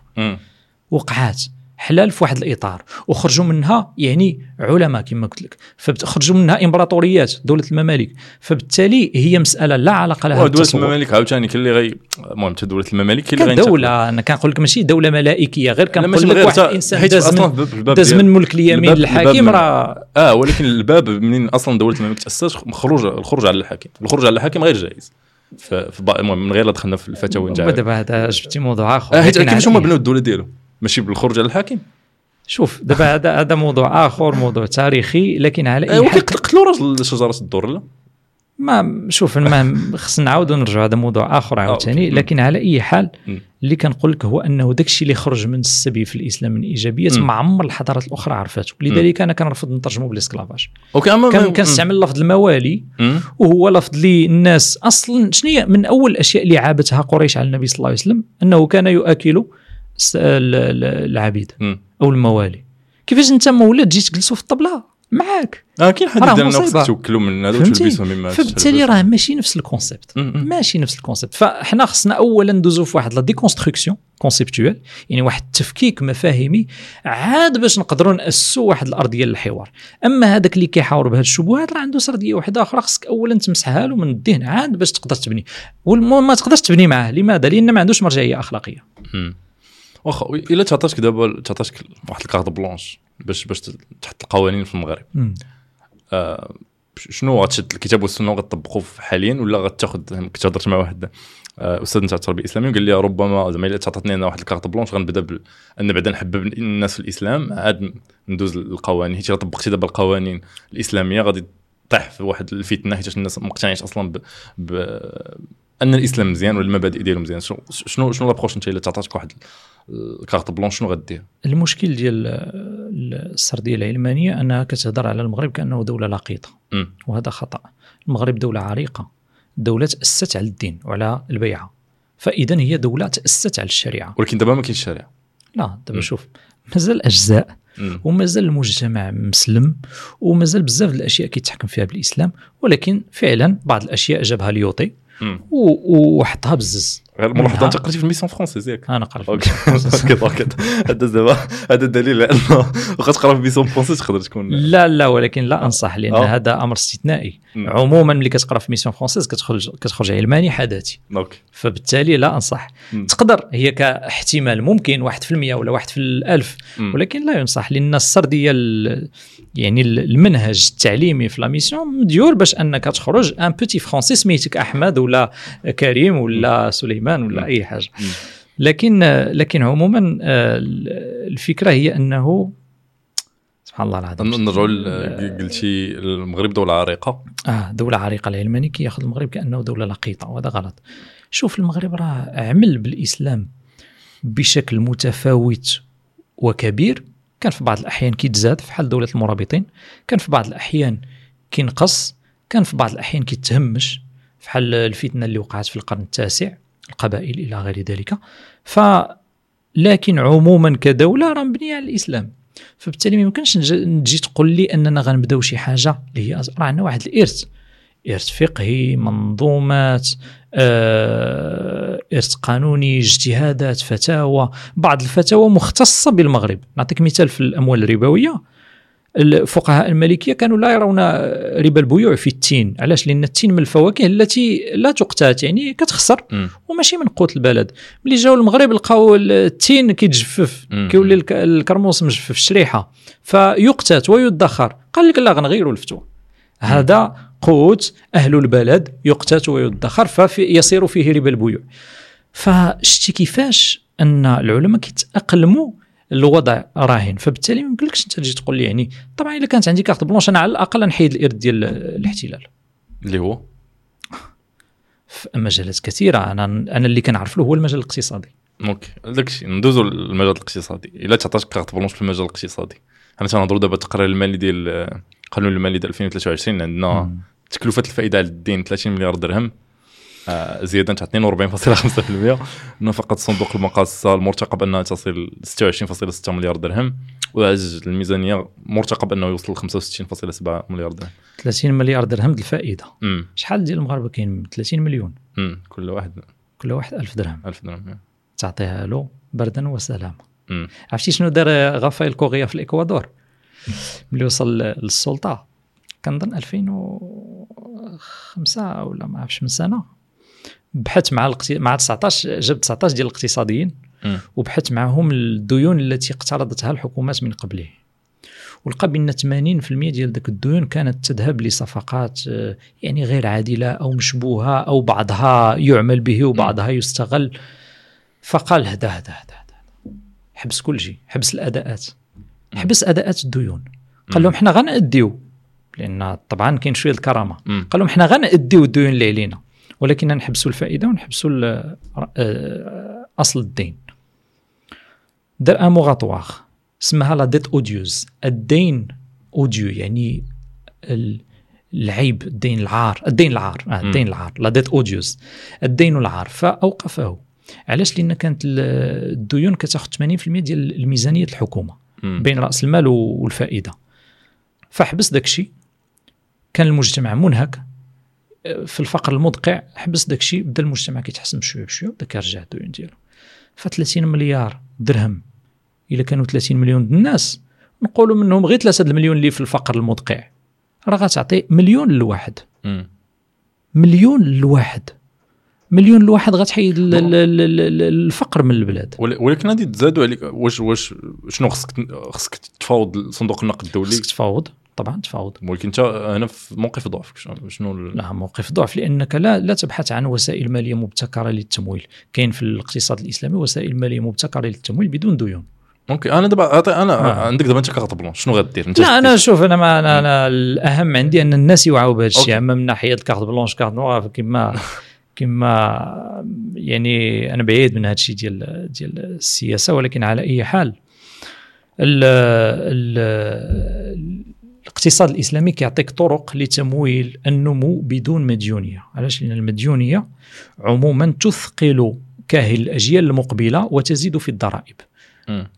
يعني دابا ملي كتشوف الحكومة صادقات على مشروع فيه مثلا 50 مليار درهم لكذا وكذا. الناس كيفرحوا. واه أنا كان أنا كنتقلق.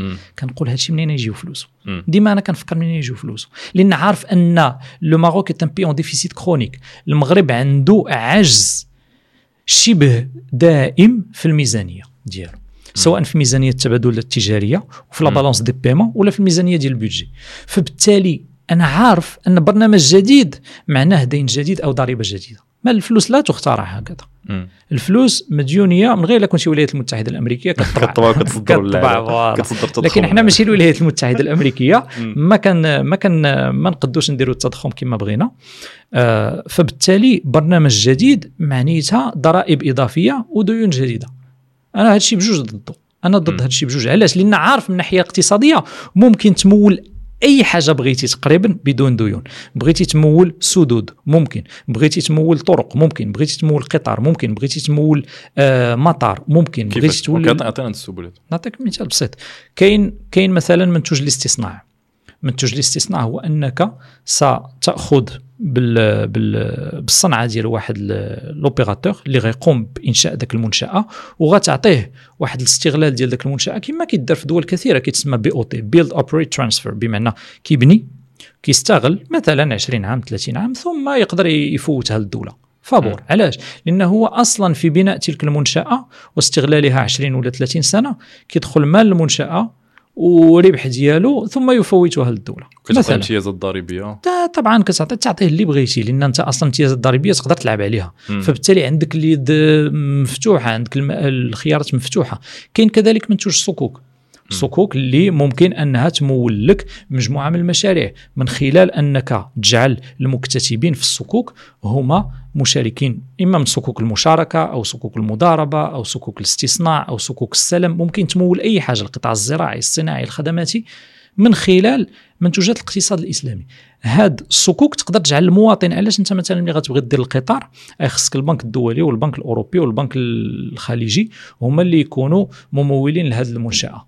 انت دير Build Operate Transfer مع مؤسسة خاصة ولا مع المواطن. علاش ما ديرش اكتساب عام ديال المواطنين؟ كما دار في مصر ولكن مع الأسف في مصر داروه آه، بالديون. داروه بالديون مع الأسف ربوية. ولذلك هناك فتاوى مصرية تحلل هذه الأشياء مع الأسف. لكن تقدر ديرو كمشاركة. انت المنشأة يكون المواطن يستفيد منها ويربح منها. مم. يعني المواطن غتعطيه باب للمساهمة. فوق ما يمشي يدير التداول العبثي ولا الاستثمارات في ال- ال- ال- ال- العبث ولا في السندات الربوية؟ يساهم في مشروع اللي غيعود عليه بالربح هو في الأرباح وغيعود على المواطن اللي ساكن في ذاك لا ريجيون في ذاك الجهة. الجهة بمنشآت جديدة سواء جسر سواء سد سواء طريق بالنفع مم. على جميع المواطنين هي ال- الطريق السيار كياخذ ال- كياخذ كياخذ الأداء. والطريق الوطني ما كياخذش الأداء وجل الناس كيمشيو في طريق السيار علاش. لأن منشأة أفضل وكتختصر عليك الوقت فبالتالي كتعطيك ربح اقتصادي فهمتي. فإدخال المواطن في المنشآت ادخال المواطن كمشارك في المنشآت الكبرى. هذه من الأشياء اللي خص حقيقة الدولة تفكر فيها. أه، يعني بغض النظر عن أنها يمكن لها تشارك مع مؤسسات القطاع الخاص partenariat public privé ولكن ماشي بالديون بالمشاركات في هذا Build Operate Transfer بمعنى بناء المنشآت ثم استغلال المنشآت ثم توفيت تفويتها للاطار العام. كذلك هناك مؤسسة الوقف. علاش الآن مؤسسة الوقف شبه معطلة؟ الوقف واحدين غير مع اللي اللي واخد الدكان وما كيخلصش 300 درهم ديال الايجار اللي مازال هذه 30 عام جالس في الأجرة. فهمتي؟ فطبعا هناك إنجازات ديال الوقف. أنا من, من لا نبخس الناس أشياءهم ولكن أنا عارف يعني كثير من الأشياء التي تجري في الوقف. الوقف أبعد كل البعد عن طاقاته.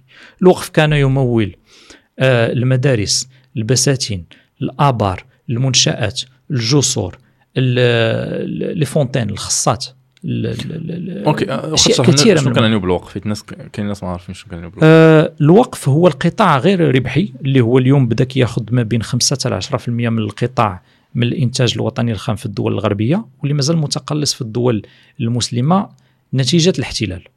من من الخطوات الأولى ديال الاحتلال هو أنه همش الوقف لأن الوقف هو في حل المجتمع المدني يرعى نفسه بنفسه سواء من ناحية الصحة التعليم المنشآت. البساتين الساقيات إلى غير ذلك. المارستانات مثلا كان الأندلس كتمشي للسبيطار كتداوى بالمجان. بالمجان علاش؟ لأن هناك وقف. الوقف هو أن إنسان عنده مال. يعني كيقول أنا الحمد لله من الله عليه من من من منه فغنوقف مثلا هذه الأرض فيها خمسة القطارات في سبيل الله. فستزرع تزرع يعني والمحصول ديالها كله يستفيد منه. مثلا نقول آه المرضى. مم. المرضى اللي في المستشفيات. فذاك الريع كله يعود على المرضى في المستشفيات. كل سنة المستشفيات تستفيد من هذاك الوقف.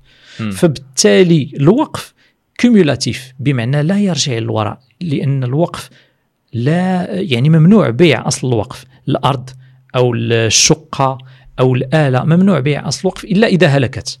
وتستبدل بوقف آخر فبالتالي الوقف ديما cumulatif يعني الوقف في 14 القرن كو كان une fonction mathématique يعني كو كان واحد الداله رياضية دائما غيكون غادي في تصاعد مع الوقت بعض الأحيان يزيد وبعض الأحيان يت- يتزايد. ببطء لكن لما جاء الاحتلال دمر هذا الشيء دمر هذا الشيء فإذا عدنا لفلسفة شنو الهدف ديالهم من تدمير الوقف؟ آه لأن الوقف كان كيعطي المجتمع المدني قوة واستقلالية. الاحتلال خصو قوة مركزية. لضبط ال- ال- المستوطنات والدول إلى آخره فخصو كل شيء يكون راجع للوزارة. فبالتالي يعني فكك الأوقاف وجعل الوزارة هي الوصيه على جميع الأوقاف وجعلها مركزية. فبالتالي تعطلت الأوقاف. أما الوقف لا يجوز يعني الابتعاد عن شرط ناظر الوقف. بمعنى ناظر الوقف اذا إذا آه، عن شرط الواقف. إذا كان الواقف الذي وقف الأرض ووقفها في سبيل الله وقال هذه الأرض ستذهب سيذهب ريعها أو هذه العمارة مثلا. ستكرى وكراؤها سيذهب للمرضى بالسرطان. لا يصح لأي أحد يجي يقول لك لا غنعطوه المرضى آه، ولا غنعطوه للفلاحين. لا يجوز له. هذا هذه إرادته وهذا ملكه أعطاه في سبيل الله. فكيف أنت تأتي وتغير ذلك؟ مهمه فهمت؟ ال plan ديال في سبيل الله. كاين ديك المرجعية الدينية كتلعب دور. كنت كنقرأ واحد الكتاب ديال واحد ال- ال biographie السيره الذاتيه نتاع آه، روكفيلر.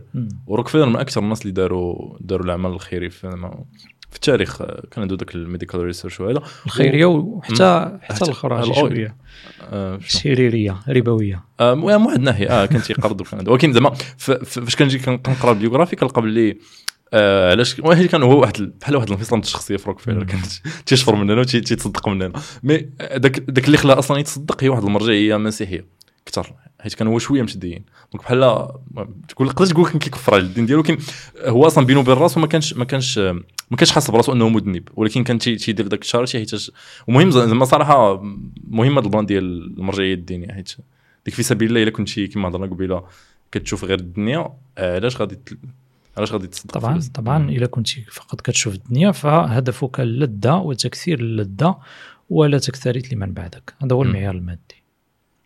واخ ن- ن- نهضروا للاقتصاد الإسلامي. كاين الناس اللي كينتقدوه. تيقول لك بلي مثلا أنا مشيت ناخذ كريدي. المهم هذا هو ال- الصورة ال- اللي معروفة شعبويا. أنا مشيت ناخذ كريدي بغيت نشري دار. مشيت عند بنك ربوي. قال لي تخلص. في الآخر لقيت 25 عام غادي نخلص. الدار كدير 25 مليون غادي نخلص 50 مليون. مشيت عند بنك إسلامي ولا تشاركي. قال لي غادي تخلص. لقيت راسي غادي نخلص 60 مليون. واش هذا يرضي الله ورسوله؟ هادشي كان قديم ما بقاش هادشي. هادشي ما بقاش هادشي. كان ملي كانت الازدواج الضريبي وكان مم. أصلا المصرف الإسلامي لا يعطي قرضا. المصرف. التشاركي لا يقرض يبيع ويشتري.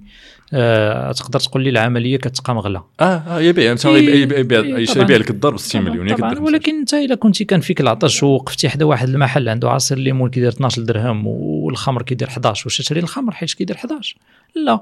فاولا المرجعية ديالك تكون دينية والباقي نناقش فيه مم. الآن السبب اللي جعل المصاريف التشاركية كانت أغلى هو أنهم كانوا كيخلصوا آه، ازدواجية في التحفيظ العقار وازدواجية في تسجيل العقار وازدواجية في الضريبة على القيمة المضافة. فتم حذف هذه المسائل وحده فيهم اللي بقات ف حاولوا يديروا التسوية الضريبية ما بين المصاريف التشاركية والمصاريف الربوية ومع ذلك مازال احتكاكات ضريبية وبزاف ديال les avantages fiscaux اللي كيعطيو لهادو ما كيعطيوش لهادو فالحياد فقط يعني تقريبا ما كاينش حتى حياد وهادو صغار وهادو كبار مم. هادو عندهم خبرة ديال 60 70 عام وهادو عندهم خبرة ديال خمس سنين ست سنين وانت كدير الحياد ما يمكنش دير الحياد ما بين الفيل والفأر. ولا الفأر المهم حنا من الفيل والقطة. ما يمكنش لأن واحد كبير واحد صغير فبالتالي خاص يكون الدعم. وبلا الدعم وتصور أن المصاريف التشاركية الآن عندها الطلب اللي ما عندهاش السيولة الكافية باش باش تتابعه. يعني عندها الطلب كتير. طلب كتير. مم. خصك تشرب باليمين ديالك حسن آه OK آه ماشي مشكل. آه واخا نحطونا باش ما يتزر آه هذه كتوقع لي بزاف. كنمشي آه. للمطاعم كنلقى الكيسان على الشمال. كندير. عمليه النقل. OK OK. آه واخا آه نعطيك واحد الانتقاد واحد آخر. مصاريف التشاركيه ولا البنوك التشاركية والبنوك الإسلامية تيخدموا بأموال تاع النظام المالي. أموال اللي هي جاية في فيها فيها ربا فيها donc تيقول فيها ربا؟ منين جاي داك الامر آه يا إما آه، إحنا أصلا تنطبعوا يعني كاين تضخم ولا تسل- تسلفوا يعني كتسلفوا من بنوك أخرى. كياخذوا البنوك الأخرى منين جابوها؟ آه، يقدروا يكون جايين من قروض خارجيه ولا من الدولة؟ والدولة. ولكن ولكن القوائم المالية البنوك الأخرى شنو هي؟ أنت عارف ال passif ديال البنوك الربوية شنو فيه؟ آه أنا- passif. أنا ما عارف ما متابعش صراحة.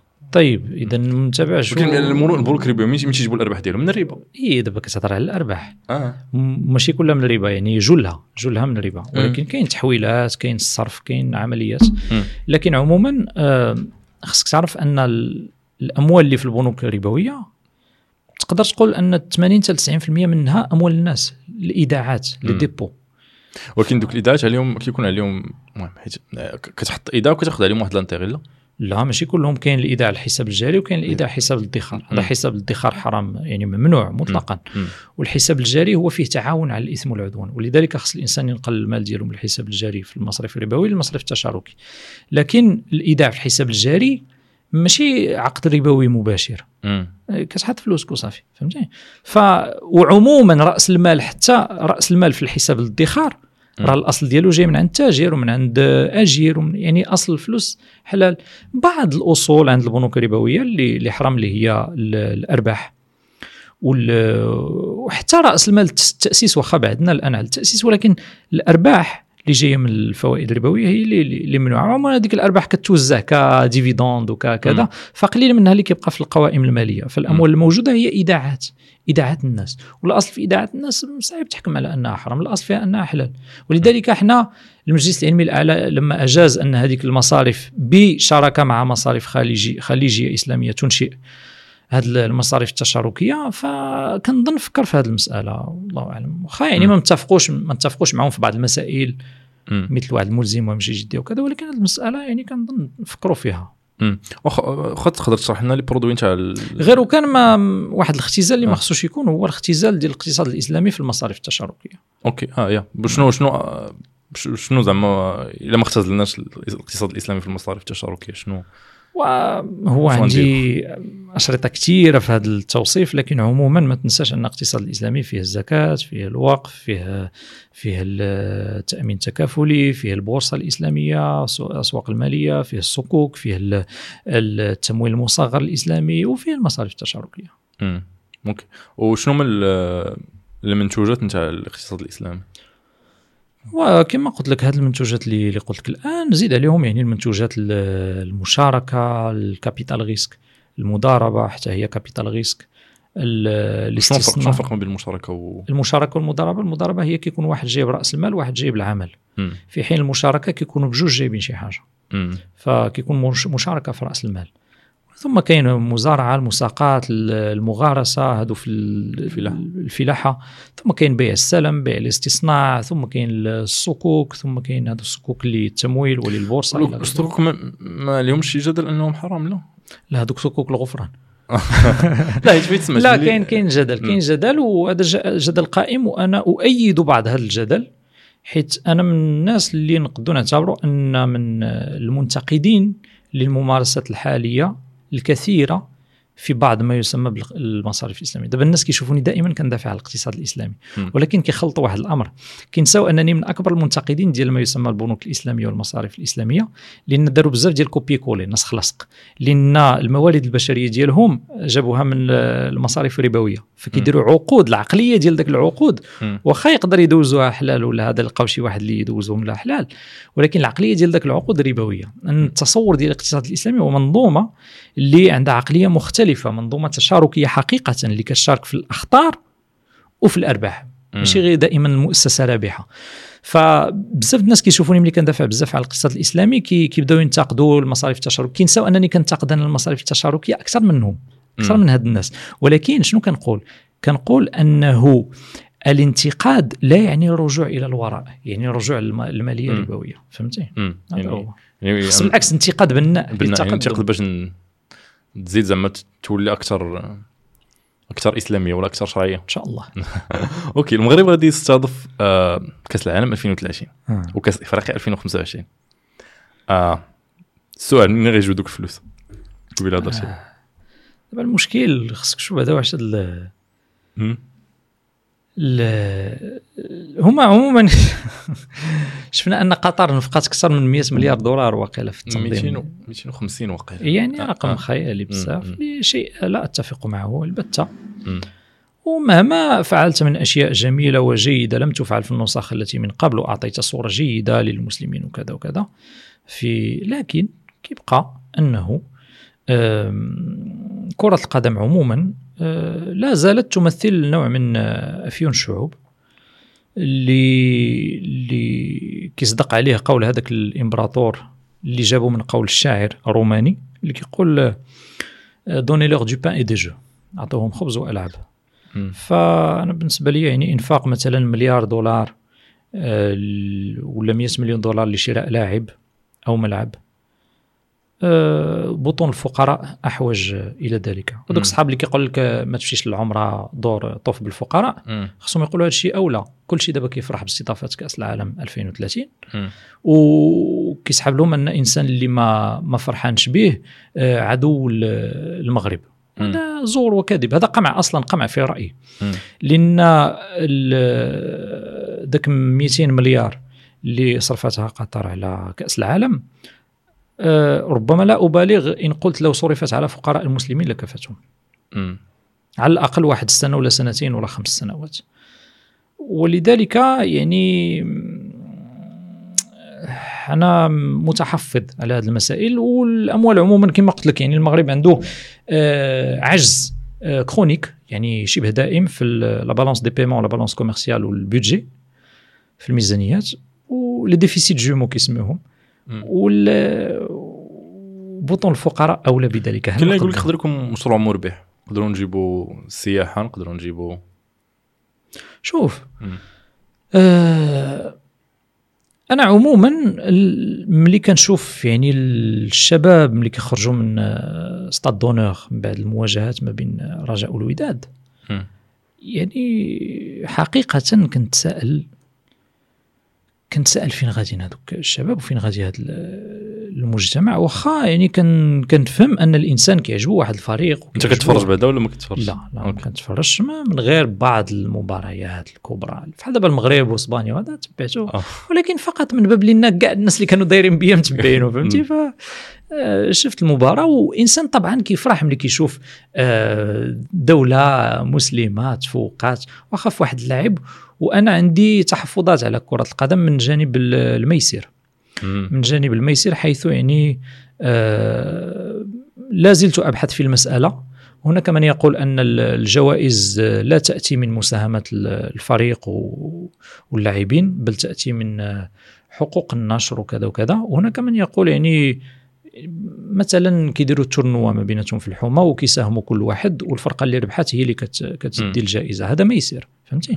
لكن إذا قلنا أن الجائزة تأتي من جهة ثالثة ولا لا, لا تساهم الأندية بالجائزة فقط الإشهارات والحاكم إلى غير ذلك فهذا قد يقبل يعني ما يدخلش في الميسر لكن قد يدخل في اللهو بمعنى مثلا عندك الناس المغرب كيأذن وهما قدام الشاشة. والعشاء كيأذن ومازالين قدام الشاشة إيوا هذا ترك للصلاة أو ضياع للصلاة فهمتي. فهذه مصيبة كبرى ولذلك لست ضد 100% ولكن عندي تحفظ كبير مم. عندي تحفظ كبير آه، من الناحيه المالية ومن ناحية الجدوى الاجتماعية مم. يعني نعطيك يعني مسألة مسألة اللي اللي غتنفق فيها الملايير خصوصا هاد قطر يعني ال- الأموال التي أنفقت يعني شيء ضخم دابا خصنا نشوفوا واش هاد ال 200 مليار غترجعها قطر مم. سؤال مم. سؤال كي غدير ترجع 200 مليار هذا آه. سؤال كبير آه، ربما حيتاش آه، كاين شي حوايج ما تيرجعوش كاين شي حوايج ما كيتشروش بالفلوس كيحاولوا يشريوهم بالفلوس يعني مثلا بحال.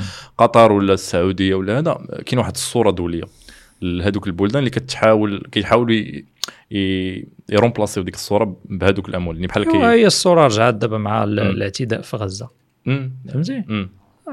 يعني رجعنا رجعنا لاكاز دي بار كما كيقولوا.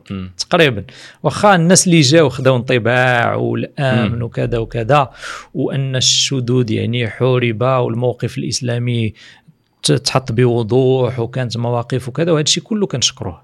وكله كان يعني ماشي الإنسان خصو يكون عدمي عاوتاني. آه، طبعا هذه أشياء متميزة وترفع لها القبعة. الأمن ال- ال- التنظيم ال- ال- محاربة الانحرافات غياب الخمر غياب أعلام الشذوذ هذا الشيء كله يعني يرفع له القبعة ولكن آه، بعد واش المغرب يقدر يدير هذا الشيء حنا. نشوفوا وثانيا يعني آه، هذه الأموال حقيقه أنا مسمح لي يعني كنعتبر أن بطون الفقراء أولى. ما نكذبش عليك. وربما قطر ما فيهاش الفقراء يمكن الفقراء العرب فيه الفقراء. أوكي آه كاين شي أسئلة من الجمهور آه مهمين؟ آه واحد السؤال من عند السي أنور الصالحي تيقول لك ما حكم الاشتغال في شركات البرمجة التي تتعامل مع البنوك الربوية وتعمل لهم برمجيات عادية لا علاقة لها بالربا وغيرها من الأمور التي هي في الأصل حلال آه، لا- علما أن البنك أصبح أنا لا أفتي أنا لا آه، أفتي لا لا تفتي. أفتي لا, لا أفتي في. المسائل الفردية بحال هكا نقدروا نهضروا في المفاهيم آه المفهوم مفهوم دابا أنا. لا تعاونوا على الإثم والعدوان ومسألة ديال غدير لها برنامج غير ربوي ولا هذا يعني مسألة تبحث مع مفتي مم. أوكي آه ما عرفتش واش لو بي سي في ام داخله في ألو بي سي في ام هذا الحكم ديالو ماشي أنا اللي عطيته آه. قالوه العلماء آه. آه عموما يرجع للشريط ديالي اللي سميتو peut-on investir حلال أو 21 siècle كاين. في اليوتيوب اللي كنفصل فيه الفرق ما بين الاسهم الحرام والاسهم المختلطه والاسهم النقيه. آه ما نظنش كاين شي أو بي سي في ام نقي في المغرب أوكي. وهنا السؤال ديال محمد آه قال لي إلا ما كانش لو بي سي في إم كيفاش ربما كيفاش نقدروا نستثمروا المدخرات بشكل حلال؟ كاين نفس الشريط كنعطي بدائل كاين بدائل استثمارية كثيرة. عموما كيتواصلوا معايا الناس آه، كنعطيهم بدائل استثمارية كثيرة. وهذا من ال ال ال الأشغال اللي كنشتغل عليها حاليا كمستشار في الاقتصاد الإسلامي. هو إن يعني الناس كتحاول تنصحهم. وتعطيهم الاستشارات فين يمكن لهم يوجهوا الأموال ديالهم بطريقة نقية حلال. كاين بدائل كثيرة من من شركات نقيه سواء في في دول مسلمة أخرى في الخليج مشاريع نقية هنا في المغرب لكن غير مدرجة في البورصة آه، يعني اللي ضل في. البورصة بتولي شركة حرامية دخلت لا. لا لا. ماشي كتولي حرام حين دخلت البورصة كتولي هي المشكل إذا كان لها ديون ربوية تقترض أو تقرض بربا هذا هو. المشكل وطبعا إذا كان عملها حرام أصلا كالخمر وال- والميسر وكذا هذا لا يناقش. لكن نفترض أن عملها حلال مثل شركة مواصلات أو نقل أو كذا لكن تقرض وتقترض بربا هذا فرق. والسؤال واش كاين شركات في المغرب لا تقترض سبحان الله العظيم لقيت شي وحدين. آه، أمثلة؟ كاين شي وحدين. إشهار ولكن لا لا. ما نقدرش آه، نعطي اسماء ما تقدرش ولكن كي درتي لقيتيهم باش آه، اولا آه، تقريبا يعني اقترحت علي ملي الناس سمعوني كنهضر في هذا الشيء شي واحد صيفط لي البيلون ديال واحد السوسيتي وفعلا ما كان عندها حتى شي دين ومدرجة ف لكن ما كنعرفش ال- الموقف ديال الملاك ديالها واش عن قناعة دينية. ولا فقط لأن لاباس عليهم أوكي آه واحد السؤال من عند شاب العثمان يجيب لك نصيحة يعني نصي- نصيحة لصناع المحتوى الذين يشاركون ارائهم وربما يفتون في غير تخصصاتهم. انهم آه، يعني كما قال العلماء من تكلم في غير فنه أتى في العجائب. كشاش قلت لك أنا ملي طلبتي لي الحلول قلت لك أجي الاقتصاد. نهضروا في الاقتصاد الحلول السياسية والاستراتيجيه وال, وال... وال... يعني الاشياء أخرى ما بعيد عليا. مع العلم أن الاقتصادي خصو يكون على اطلاع على هذا الشيء لأن الاقتصاد ماشي بحال ال biologie واحد مم. العلم اللي هو نوعا ما منفصل مم. لا الاقتصاد يعني كيقيس فيه علوم الاجتماع علوم النفس علوم السياسة فعلوم كثيره كتدخل لكن كيبقى التوجه اقتصادي. أوكي آه سؤال من عند إدريس فرخاني قال لك نصائح للشباب المتدين في بيئه العمل حاليا أول شيء يحاولوا المبدأ الاهم مبدأ إلى استطاع الإنسان من أهم المبادئ اللي إلى قدر الشباب يطبقوها في حياتهم المجتمع ينهض بزاف هو أنك ما تكونش حلقة في محور يساعد على الباطل مم. ولا تعاون على الإثم والعدوان إلا شتي راسك حلقة في واحد السلسلة اللي النهاية ديالها باطل قول لهم اسمح لي أنا غنخرج من الحلقة مم. صافي إلا قديتي غير دير هادي أوه، النشاط والخير الكبير اللي غيكون في المجتمع مم. ولكن لا تحطيتي في الضرورة. يعني مثلا الضرورة هي أن تخشى على نفسك الموت. آه. ما ما ما, ما لقيتش فين فين يعني مثلا كنتي غتخدم يا اما تخدم في بنكة ولا هذيك ماشي ضرورة خصك ماشي ضرورة هذيك امم أوكي. آه السؤال الأخير من عند السي الغازي قال لك هل القومية الوطنية سبب من أسباب التفرقة بين الدول العربية؟ طبعا هذه هذه نوع من من مواريث الجاهلية. كان النبي صلى الله عليه وسلم في المدينة فوقع شجار بين أنصاري ومهاجر فقال المهاجر آه، آه، أي المهاجرين؟ وقال الأنصاري أي الأنصار. فخرج النبي صلى الله عليه وسلم وقال آه، أبي دعوى الجاهلية وأنا بين ظهرانيكم. دعوها فإنها منتنة يعني رائحتها كريهة. هذا الدعوة الدعوة القومية. بل الاسلام جاء ليسوي بين الأبيض والأسود والأصفر والأحمر. التمييز اللي قلنا في الأول على أساس الدين على أساس التقوى. إنسان أسود متقي احسن لي عشرة الخطرات من إنسان أبيض كيتكلم الفرنسية والإنجليزية بطلاقة و وقاري في mission française آه، لا لا قاري في ال mission. المهم على كل حال. أنا كان يقدر يقرأ في ال mission يكون متقي الله كاينين كاين بعض الاستثناءات. يا سؤال شنو اللي خلاك تكون متقي لو خدتي من ال mission؟ آه، شوف هو هو ف- اولا باش ندعي أنني أنا متقي الله يعني هذا ادعاء كبير واخا نحيدو متقي لأنك ما خرجتيش كما قبيله قلتي يعني. كنحاول- ما خرجتيش فرنسا voilà كنحاول فهذا فضل من الله سبحانه وتعالى عموما أن في الطريق ديالي وقعوا شي حوايج اللي جعلتني بديت كنستمع اولا لبعض ال- ال- الدروس الفقهية وأنا وأنا مازال في les classes préparatoires aux grandes مم. écoles في فرنسا فبديت كان كنقرا وبالموازاة كنسمع بعض الدروس لبعض العلماء وكنبحث كذلك ديال العلماء؟ آه أمثلة. كان الشيخ كيشك رحمه الله. هو البوابة الأولى اللي اللي مم. كنت اللي كنت بديت بها وحقيقة يعني هذاك الإنسان رحمه الله يعني كان يزلزل القلوب. واخا. تكون القلب ديالك ميت كي, سبحان الله العظيم.